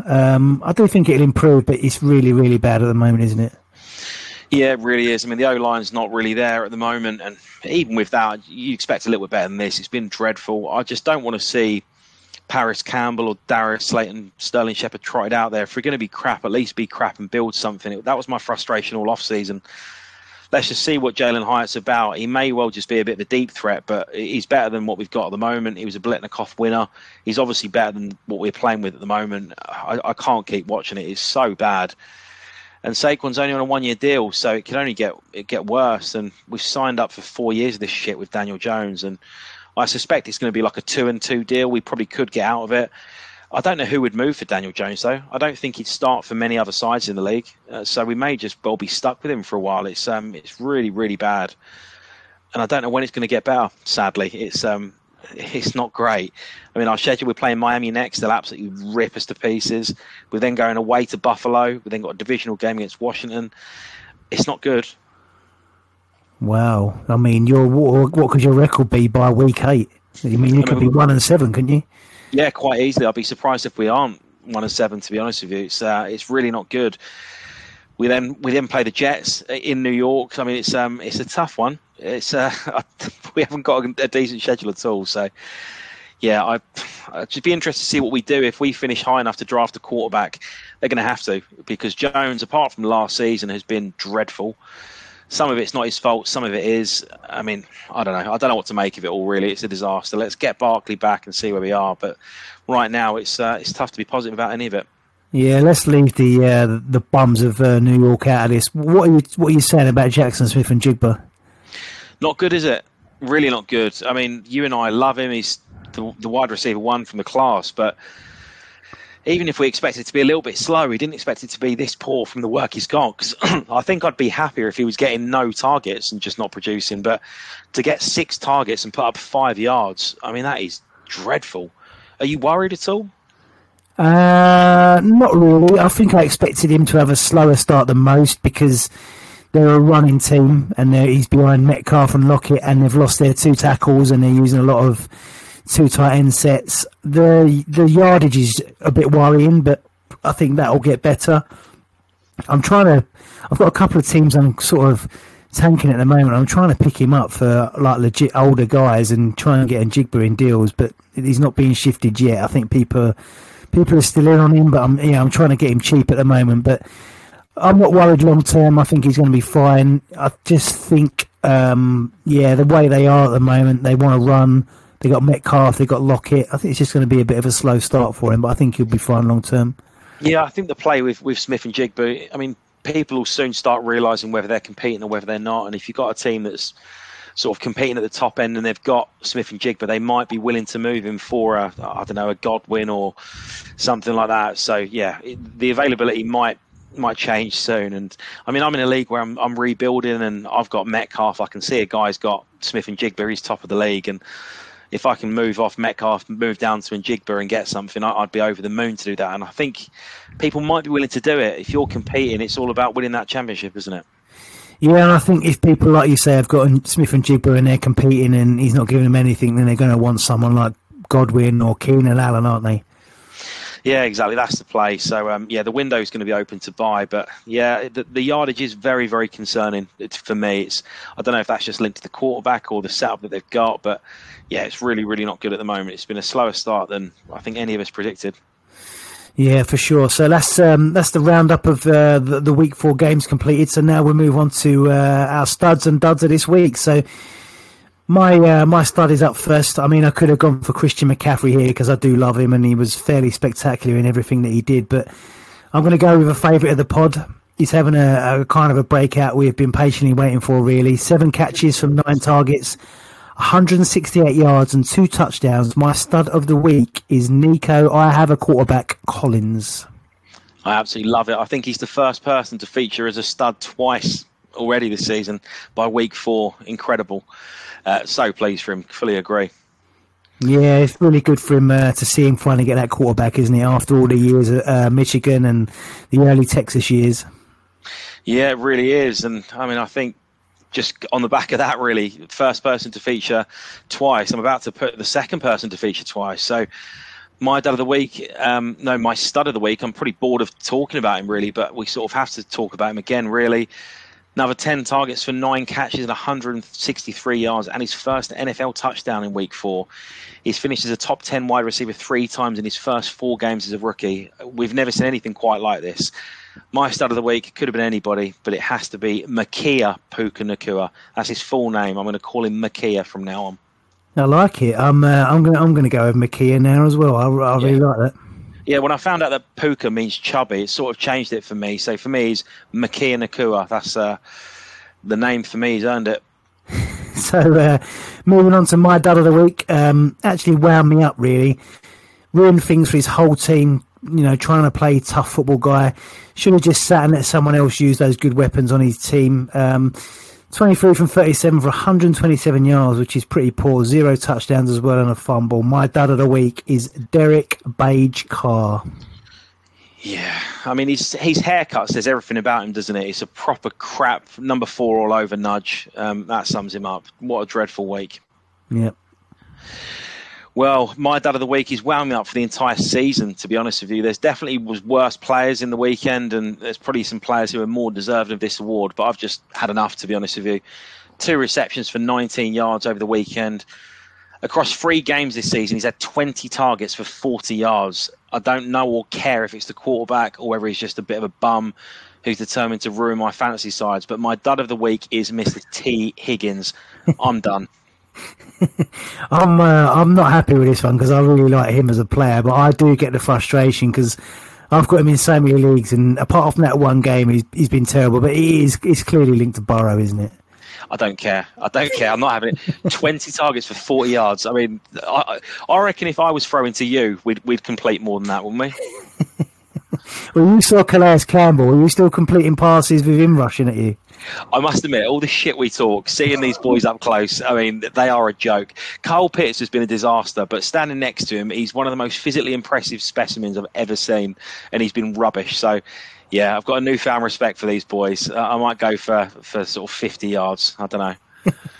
So on to the Dynasty Stash of the Week, or a guy that we think you can pick up cheap and you may get something from them later in the season. So mine's not so much a stash, but just someone you can probably get off waivers. And we're going back to the well once again with this one. He's had 18 targets in the last 2 weeks and could be becoming a favourite of his rookie quarterback.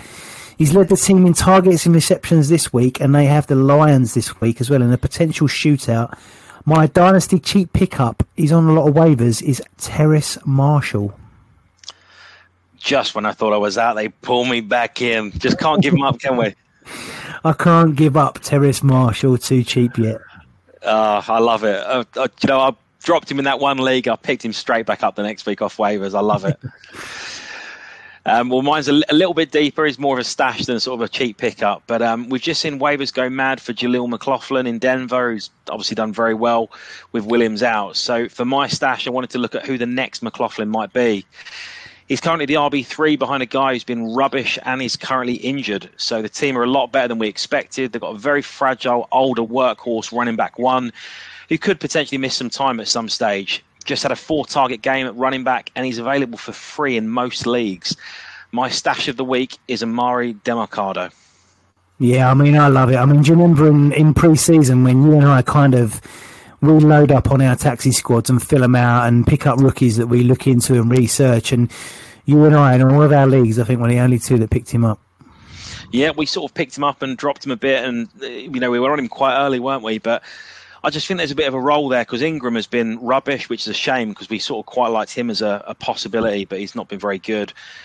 But he's injured, and Connor is you know, going to get injured at some stage. And the interesting one on this is that Connor's route running percentage has dropped every single week.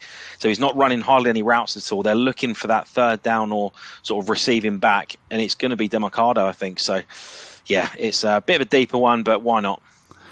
Yeah, I like it. I've got him in on a few taxi squads, so if he does blow up, I'm going to have to move him off of there as well, aren't I? Yeah, I'm going to... Do you know what? I'd poach him off you for a fifth just out of principle. Bin him off straight away. You would as well, wouldn't you? I would. I'd poach him and release him just out of principle. So that concludes this week. We'll be back next week with a roundup of week 5 and probably more player-induced anger. Please don't forget to rate and review our podcast on Apple Podcasts. The podcast is available to download on most popular podcast platforms, including Spotify and Apple Podcasts. We are available on Twitter at AdjustRanks. We'll be back next week. Until then, my office is fully open. And league winners will always be available from my facility.